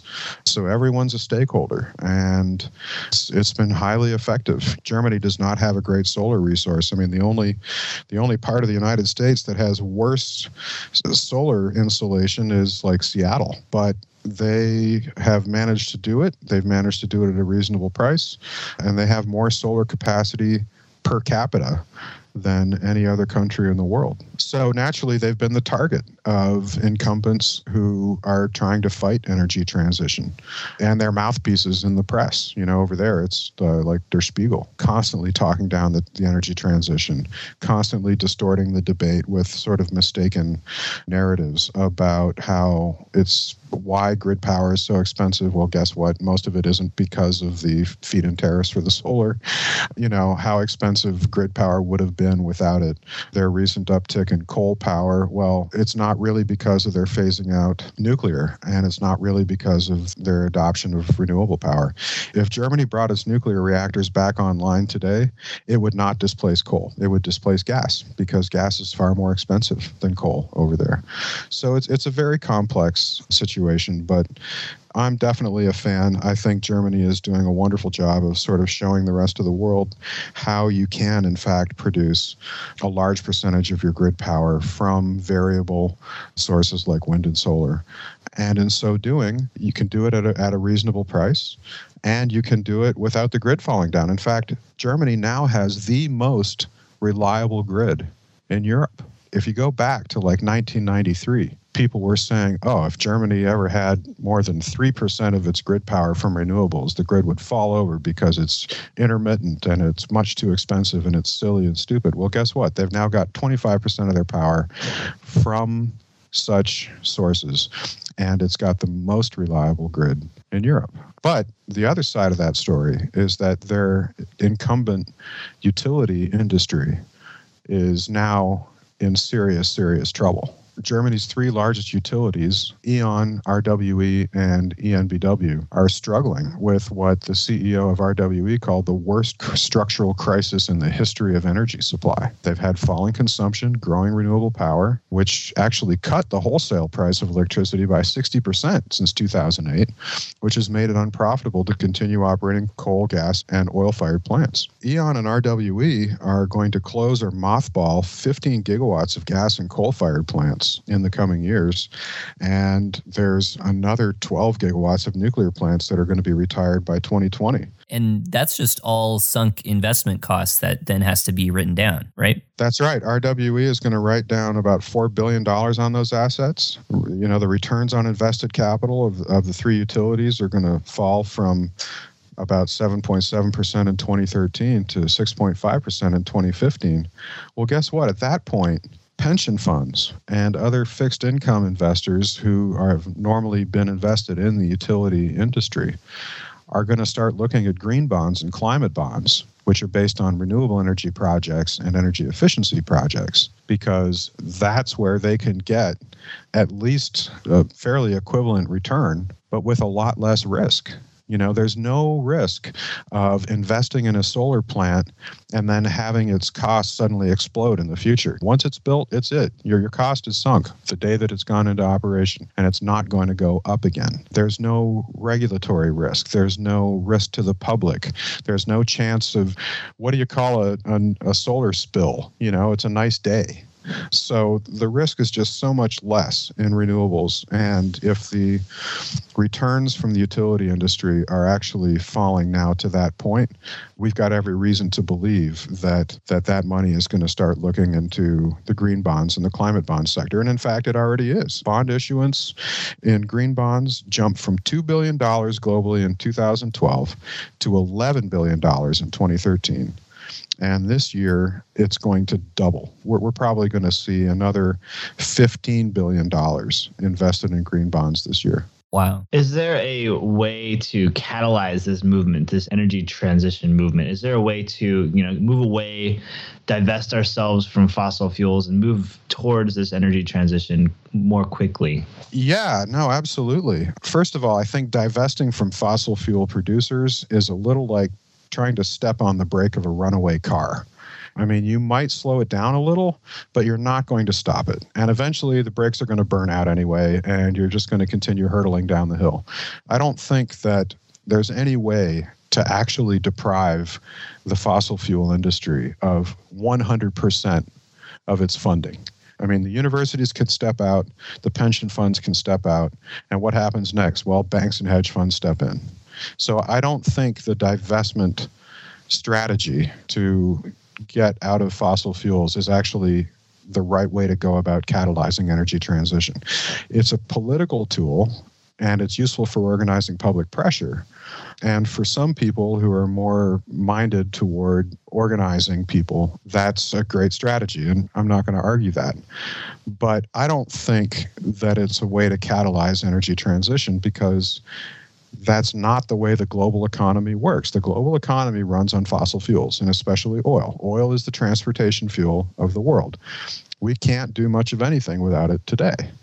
Hopefully, in the future, we can, but right now, we can't. So, if we want to catalyze energy transition, then I think we ought to do it directly by investing in energy efficiency, investing in renewable energy production and grid development so that we can do things to accommodate higher and higher percentages of renewable power on the grid, and especially in transportation transition. The very best way that we can get off the needle of oil is to stop driving cars and trucks and switch to rail. I mean, that is absolutely the biggest possible way that we can reduce our oil consumption. So that's the first thing. And in the same way, I kind of feel the same thing about climate change. We ought to focus on what fuel we put into the engine of the world economy, not just try to stuff up its tailpipe, which is what the carbon emission strategy has been so far, the Kyoto and Copenhagen and so on. Well, of course, if you're just going to try to stuff up the tailpipe, all you're going to do is sort of back things up and create back pressure, and the engine would stop and nobody's going anywhere. Well, that's not the way to do it. You have to provide an alternative fuel. So I think that focusing on carbon emissions is approaching the problem backwards. And I would really have to say the same thing about about divestment from fossil fuels. It's not enough to try to clamp down on fossil fuels and hope that the market will suddenly sort of automatically switch to renewables energy. We should directly try to switch to renewable fuels first. If we do that, then the carbon emissions problem will take care of itself, and we'll be sure that we're going to wind up with a clean economy, not just hope that it works out that way indirectly. Possibly some of the people listening right now are either involved in the divestment movement or are wanting to divest themselves personally from fossil fuel companies. If you were to sit down with somebody who's lobbying their university endowment manager, or actually speaking to, say, a university or pension fund endowment manager and saying, here's your options for investing in renewables and in this energy transition, what would you say to them? And what are some of the new investment possibilities that are coming along to invest in renewables? Well, I think I would probably, first of all, try to get them to understand the likely trajectories of cost for all the different fuels, to understand what energy transition means in terms of grid power and in terms of transportation, and to understand things from sort of a long term perspective. I think, for example, Warren Buffett has been very smart about this for investing in rail and investing in heavily in big wind and solar farms. I think the carbon bubble story is real in the sense that there will be a significant chunk of fossil fuel reserves that are currently on the books of producers, both the national and independent companies, that won't end up being produced. But the question is why? See, I don't think those fossil fuel reserves will wind up stranded because of carbon policy. It would be nice if the world could suddenly get its act together and put a carbon policy in place to, so that the market could do its thing and so on, and we'd all wind up eventually with energy transition. But I don't think the history of attempts to form carbon policy globally speak very well to that possibility. I don't think that these fossil fuel reserves are going to be stranded due to divestment either, just because there will always be other money to replace the money that's divested. I think that the carbon bubble is real and those fossil fuel reserves on the balance sheets are potentially stranded for two different reasons. First, I think renewable energy is undercutting coal and natural gas for grid power generation, and that's happening on price alone. That's already happening now. That's what's happening in Germany. That's what's happening in parts of the US. It's happening all over the world. Second, oil will be stranded as the cost of production finally gets high enough that consumers can't afford it anymore. The future of oil is really a race between improving the efficiency of vehicles and the escalating cost of production. So, which will win? If efficiency improves quickly enough, say if we can replace a billion inefficient vehicles worldwide with vehicles that are two to three times as efficient within the next 20 years, then perhaps we could adjust to the rising cost of oil production and we would just keep using it. But if the cost escalation in oil production goes up faster than we can adjust to it by replacing vehicles, then we'll simply be forced out of our cars. And most of us will switch to public transportation or other various forms of transportation that don't require oil, like walking or bicycling or electric vehicles and hopefully rail. So, my bet is that it's going to be the latter. I don't think we can replace enough inefficient vehicles quickly enough to keep up with the cost escalation in oil production. So if I were going to advise a money manager on what to do, I would say reduce your exposure to potentially stranded assets. I mean, maybe they're not going to be stranded right away. Maybe that thesis doesn't actually really take root for another 10 years or so. Who knows? Who cares? If you can get reasonable returns on green bonds, which are invested in renewable energy projects and efficiency projects at basically zero risk in this environment, then I think you should allocate at least part of your portfolio to that.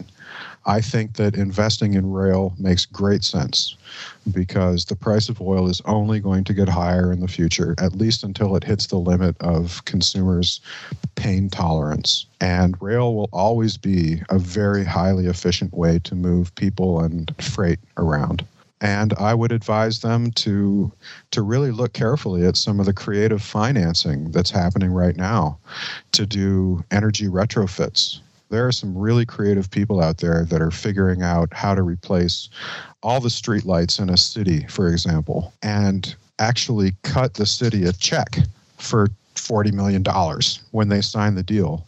And the city doesn't have to pay out a single dime to do that mm. swap and it's actually going to reduce their operational costs over the lifetime of the project. I mean, it's a no brainer. But this is the kind of efficiency stuff that we really need to look at in a serious way as an investment thesis, I think, over the next 20 years, because that's how you do energy transition, especially without expensive, risky nuclear plants that just always are over budget and always take years longer to build than you think they will and always need hundreds of billions of dollars worth of federal money in terms of insurance backstops and federal loan guarantees and handling the nuclear waste which we still don't have a solution for. Never mind that on past trends that global energy consumption is going to be 4x in the future. It's not. What's going to happen is we're going to improve efficiency through creative financing. We're going to stop all the thermal losses. We're going to find ways to run vehicles more efficiently and then hopefully get out of our vehicles entirely and go to rail and bicycles and small circuit buses and so on. So, aside from opening a bike store and investing in solar, what other great investments would you recommend for people and looking to invest in the future right now?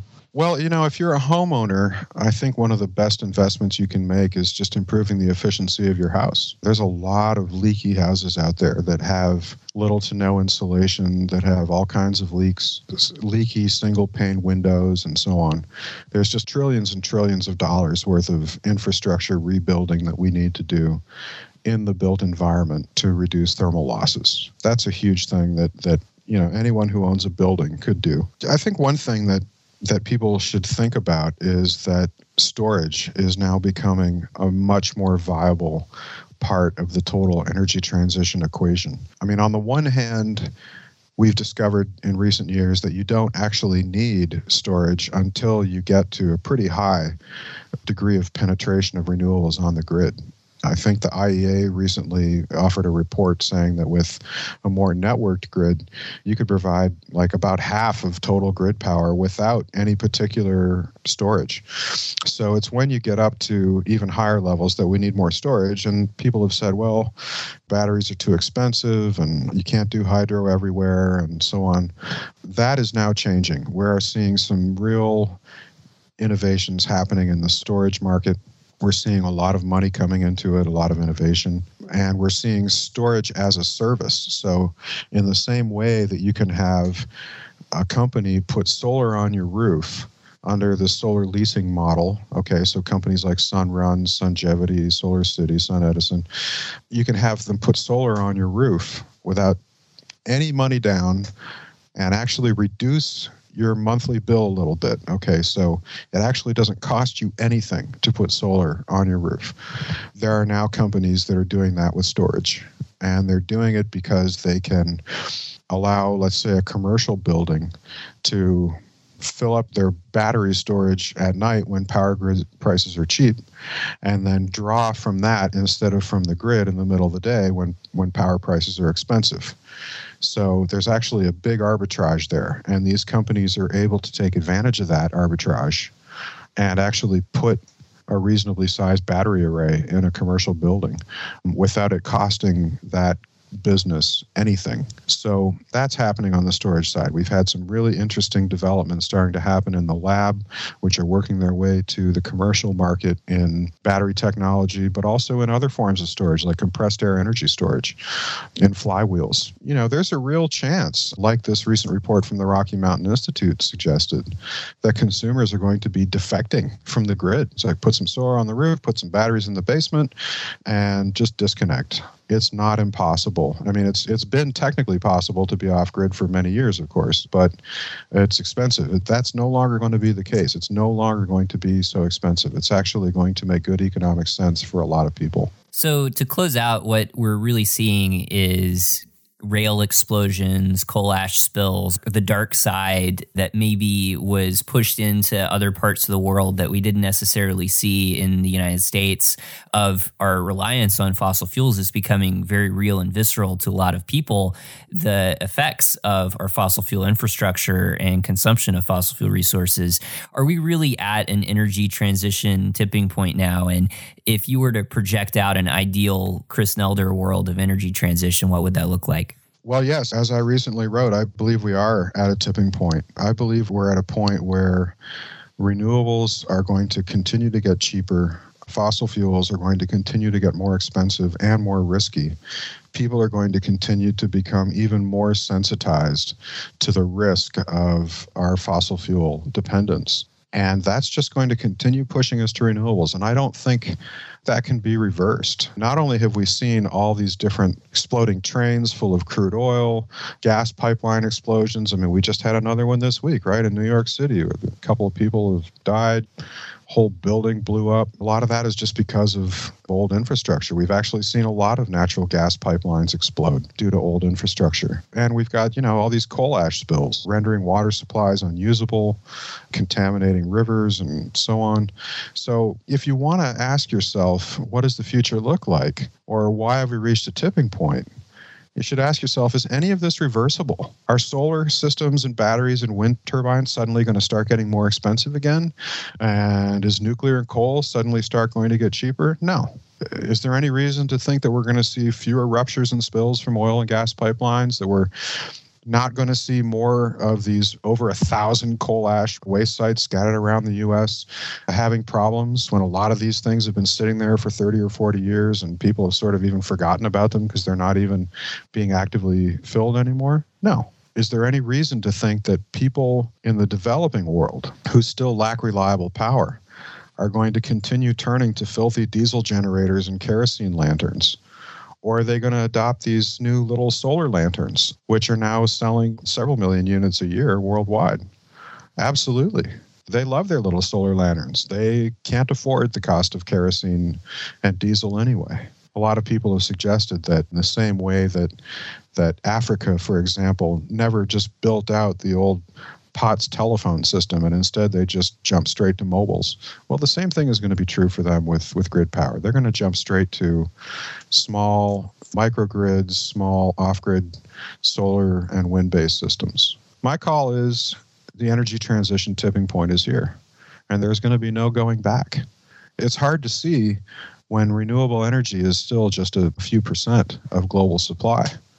And if you're not really paying attention to the trends you could look at renewable energy and say, oh, well, it's just a few percent. Or you can look at energy efficiency improvements and say, yeah, well, it's still expensive. It's uh, a couple points of ROI. It's not that interesting. Yeah, well, when you step back and you look at the trends, it's a whole different picture.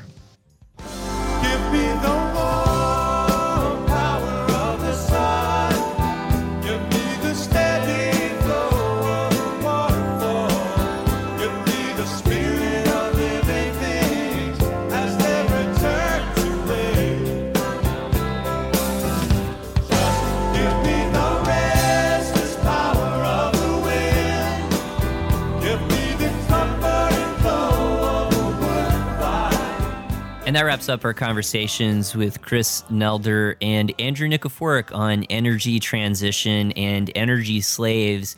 Seth, I wanted to ask you what you thought about using the metaphor of an energy slave in the conversation that I had with Andrew about his book, because I think maybe to some people it could come across as a little bit too hyperbolic because the institution of slavery was so horrific is there really a fair comparison between the institution of slavery in history and what we do with energy today? How did you perceive it when you were listening to the conversation? Well, Justin, personally, I really like that phrase. I think it's very descriptive and it really puts into perspective how we interact with our electronics and our energy in general. You know, when you start up your automobile and you push down the pedal and you start moving forward and you start moving, you know, faster and faster and faster, that's more and more energy that you're using right there. Just if you think about it as all these people pushing your car. Or yeah, horsepower, like measured in horsepower. How many horses is it going to take to push you that going that fast, you know? And that, that really brought up an interesting point with the uh, the cyclists. How many cyclists does it take to run a household? Just to toast a piece of toast for God's sakes. I mean, you need a whole team of cyclists to, to keep your house running. This show I know probably could not be done without the energy slaves working for us. I at least have a hundred right now working in my kitchen making me dinner. I have uh, you know the oven going and I have the microwave going a little bit. And, and this is really accurate and it's appropriate to use this metaphor.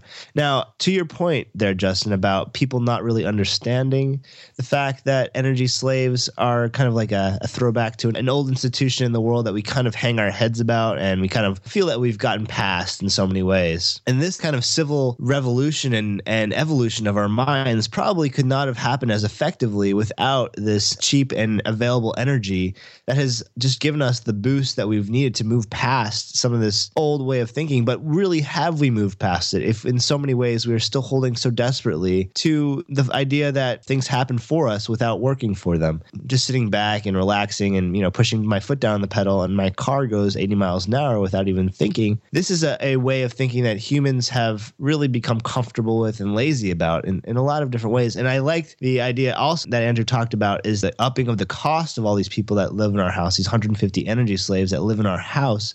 It's going to really make for a, an interesting, interesting time when all these people leave. That takes us into a few news items for today from NPR that we'll link to in the show notes. And the headline is that commuters are ditching cars for public transit in record numbers.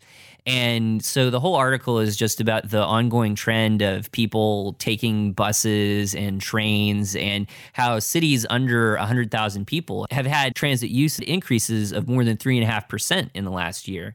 And in big cities, transit use is actually going up as well. And this is what we were talking about with Chris Nelder that as energy continues to become more unaffordable, there's this ongoing adaptation that's going to happen. And a report from the American Public Transportation Association shows that in the United States, people took more than 10.7 billion trips on public transit last year, which is the highest ridership number in 57 years. One last news item I wanted to touch on before we move into some brief listener feedback is just the story that was in Salon about Fukushima's crisis of manpower, how unskilled and destitute workers have taken over the cleanup process. While a lot of our nuclear power plants are reaching the end of life and needing to be decommissioned. One specific plant that is very much in need of decommissioning is Fukushima, as it is leaking radiation.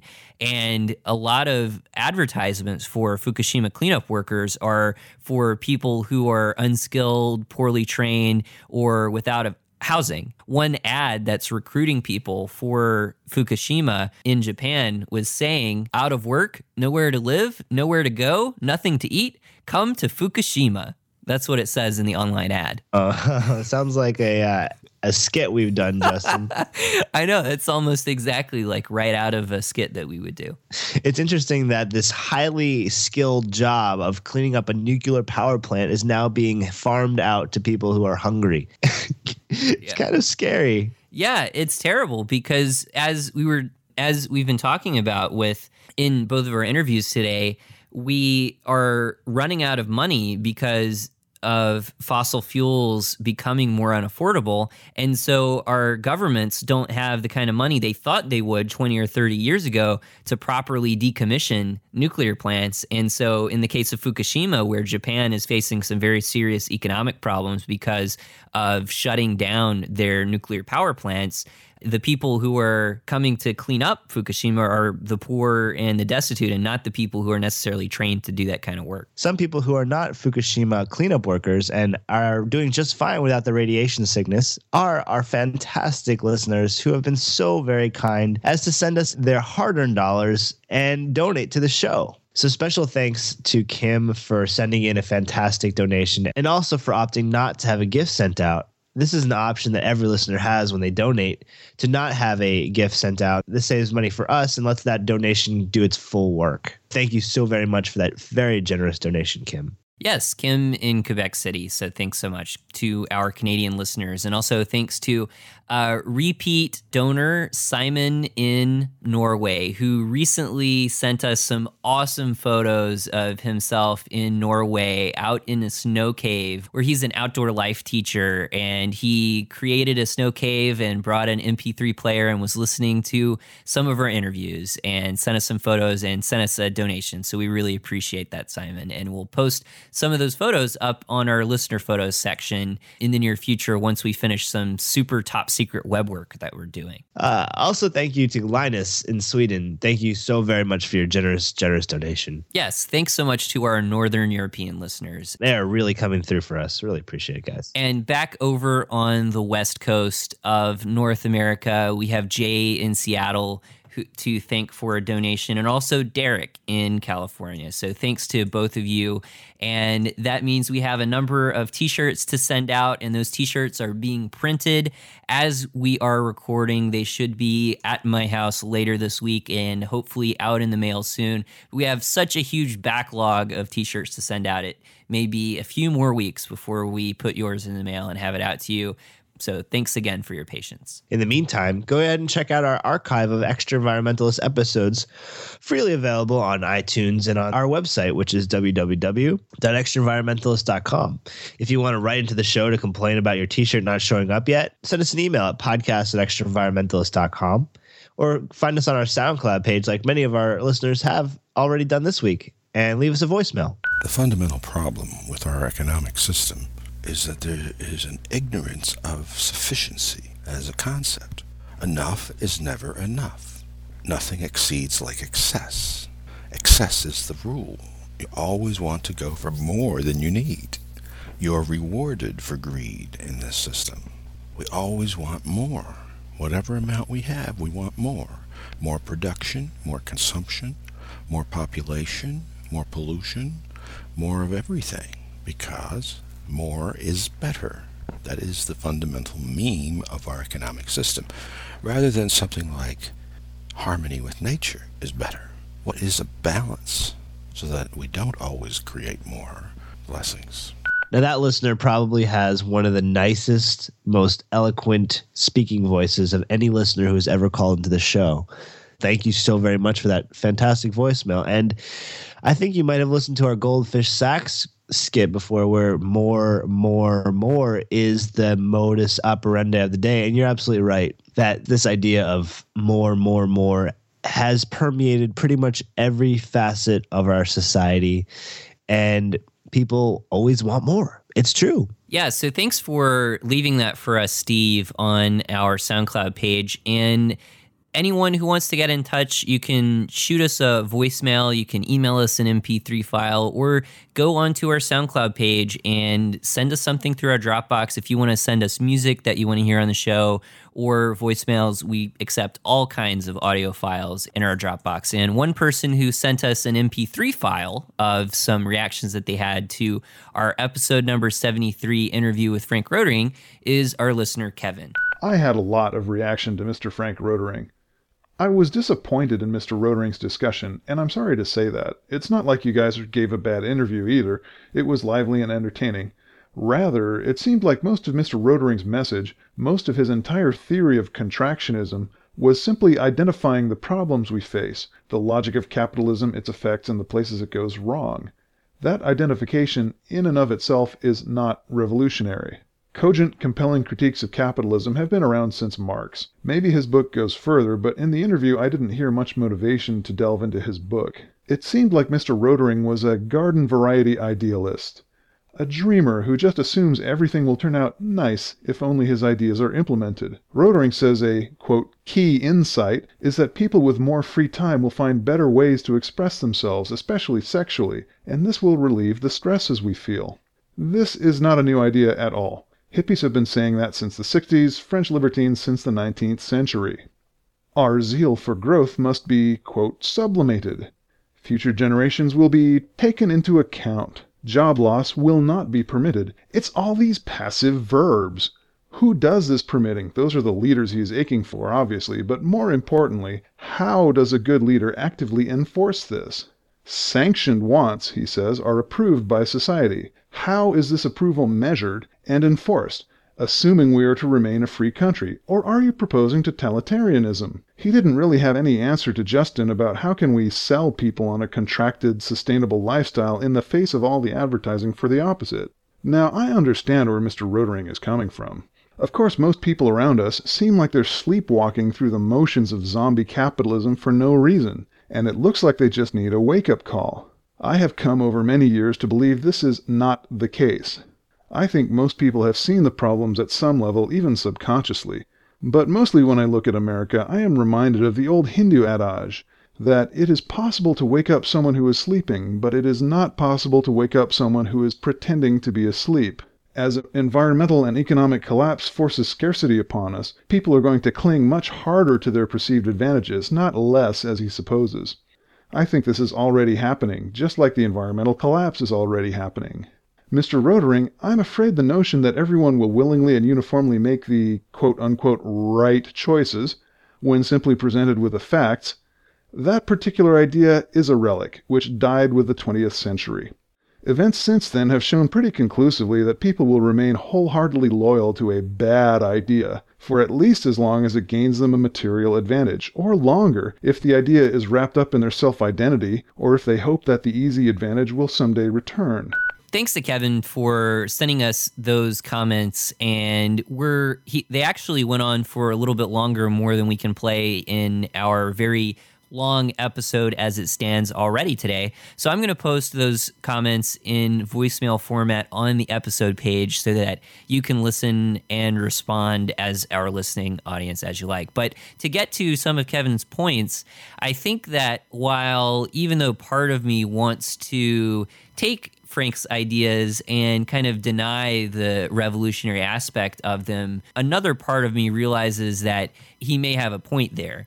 And even though such a revolution may not necessarily play out in the ways that he's talking about, I think it is very clear that we're at a revolutionary moment in many countries around the world and perhaps some of his ideas may be picked up by leaders in those revolutionary movements. But I also think it's a pretty tough sell when a lot of those revolutions are arising because of scarcity in some formats, such as in Ukraine, where the economy has been in terrible shape there for a long time.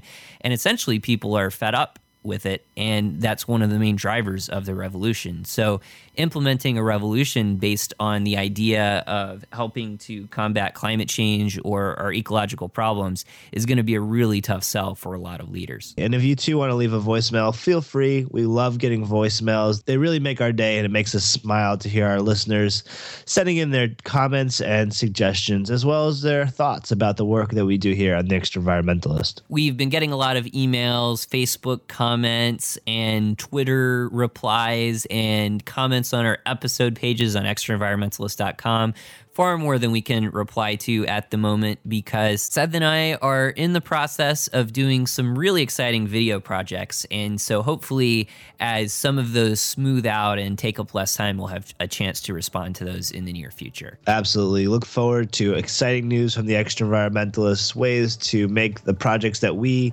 here find so exciting, spreading them all over the world. So uh, look forward to hearing more about that. So in the meantime, fight those winter colds, get outside to get some camping in, and find yourself into the middle of a snow cave and light a candle.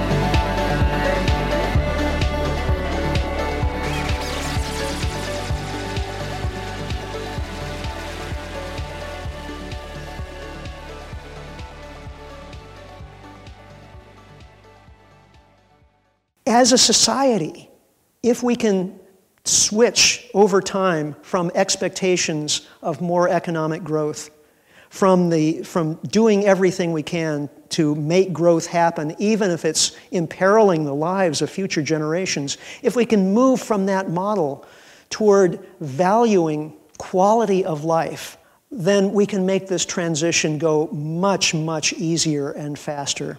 Uh, and there are, even if we are seeing peak oil, there are a lot of things that aren't at peak. Things like a sense of satisfaction from honest work well done, intergenerational solidarity and cooperation, health of the environment, happiness and artistry. These are the things that make life worth living. And if rather than focusing just on GDP, we begin to think more about quality of life and target quality of life indicators, things like genuine progress indicator or gross national happiness, which has been pioneered by the, the little kingdom of Bhutan, as consumption inevitably dwindles because of the factors we've been talking about, it won't necessarily mean misery for, for people. And if my concern is if we, if we don't do these things, if we don't focus on quality of life, then as economies begin to contract because of, of energy constraints and because of increasing costs from the impacts of climate change, the result is going to be uh, not just impoverishment, but also widespread social unrest, such as we're seeing in poor countries around the world where food prices are already higher than people can afford. This message needs to get out to a much wider audience.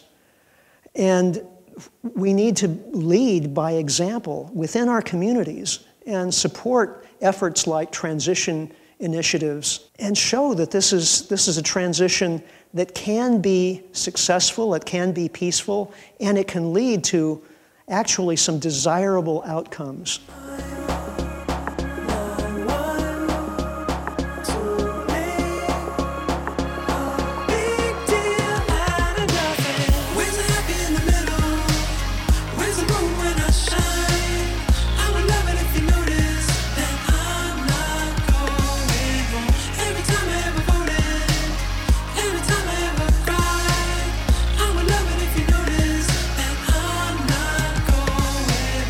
Next episode of The Extra Environmentalist, we speak with Michael Shuman and Carol Hewitt about local investing and slow money. When I first developed these ideas, I shared it with my family around Thanksgiving, which wasn't a very smart thing to do because several of my family members were, were furious at me for spoiling spoiling the the great family feelings of Thanksgiving by by shattering this fairy tale. The phrase slow money is an idea, if you will. It's uh, coined by a man named Woody Tasch, and he wrote a book called Inquiries into the Nature of Slow Money that came out in 2008.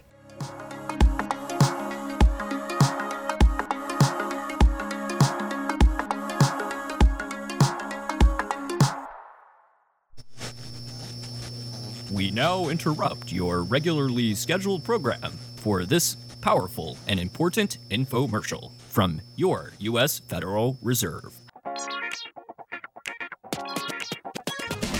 Hi, I'm Alex Trebekkerstad, the host of many of your favorite TVs and game shows. Your government has asked me to be the spokesman about how the world is recovering since 2008 and how the summer of 2014 is the recovery summer we've all been waiting for. I was a clerk here at this electronics outlet named Radio Shack, and when the economy tanked, I, I lost my job. But oh. now, thanks to the Federal Reserve's cheap money policies, the economy's back and better than ever. Radio Shack is being rebranded as Radio Shackles. Now I'm chained to the desk, so I save on rent because I have to stay here 24 hours a day. Thank you, Federal Reserve. Clearly, things are getting better. But wait, there's more. A strong recovery will ultimately enable the Fed to reduce its monetary accommodation. I believe that supporting the recovery today is the surest path to returning to a more normal approach to monetary policy. We have seen meaningful progress in the labor market. The unemployment rate is not a sufficient statistic to measure the health of the labor market. Yeah, this this recovery in 2014 is going to be so great. I launched a hedge fund that bets on which destitute Fukushima cleanup worker is going to die first. So far, I've made a lot of money, and I can't wait to make more. Young and old alike are feeling the benefits of the 2014 Summer of Recovery. So, as a Hollywood producer, I can clearly see that the economy is recovering because there's so many movies that are just doing so incredibly well.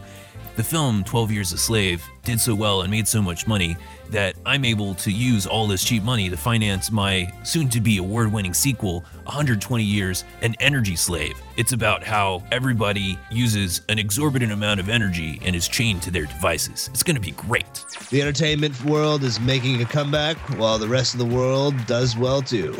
Your national government is creating a website and a Kickstarter program to make sure that you too can tell your story about how the recovery is affecting you. Log on to our website at recoverysummer.gov to tell your story about how your family is making ends meet. Some great stories like these. My dumpster diving has really picked up this summer. I can't wait to go behind my favorite restaurants. The dumpsters I'm I'm used to jumping into have just been filling up with filet mignon, so clearly things have just been going a lot better. The food I'm eating is really great, although slightly expired and slightly filled with maggots. Well, maggots are nice. Extra protein. And other videos like this. Uh, yeah, so uh, I made that plane disappear in order to stimulate airplane manufacturing jobs. And uh, when am I getting the money that was promised? I just wanted to check in. I thought it was the best way to get in touch. Thanks. The Recovery Summer of 2014 brought to you by Toast. It's the new filet mignon. I love toast. I love finding toast in dumpsters. All this and more brought to you in this Recovery Summer by your Federal Reserve.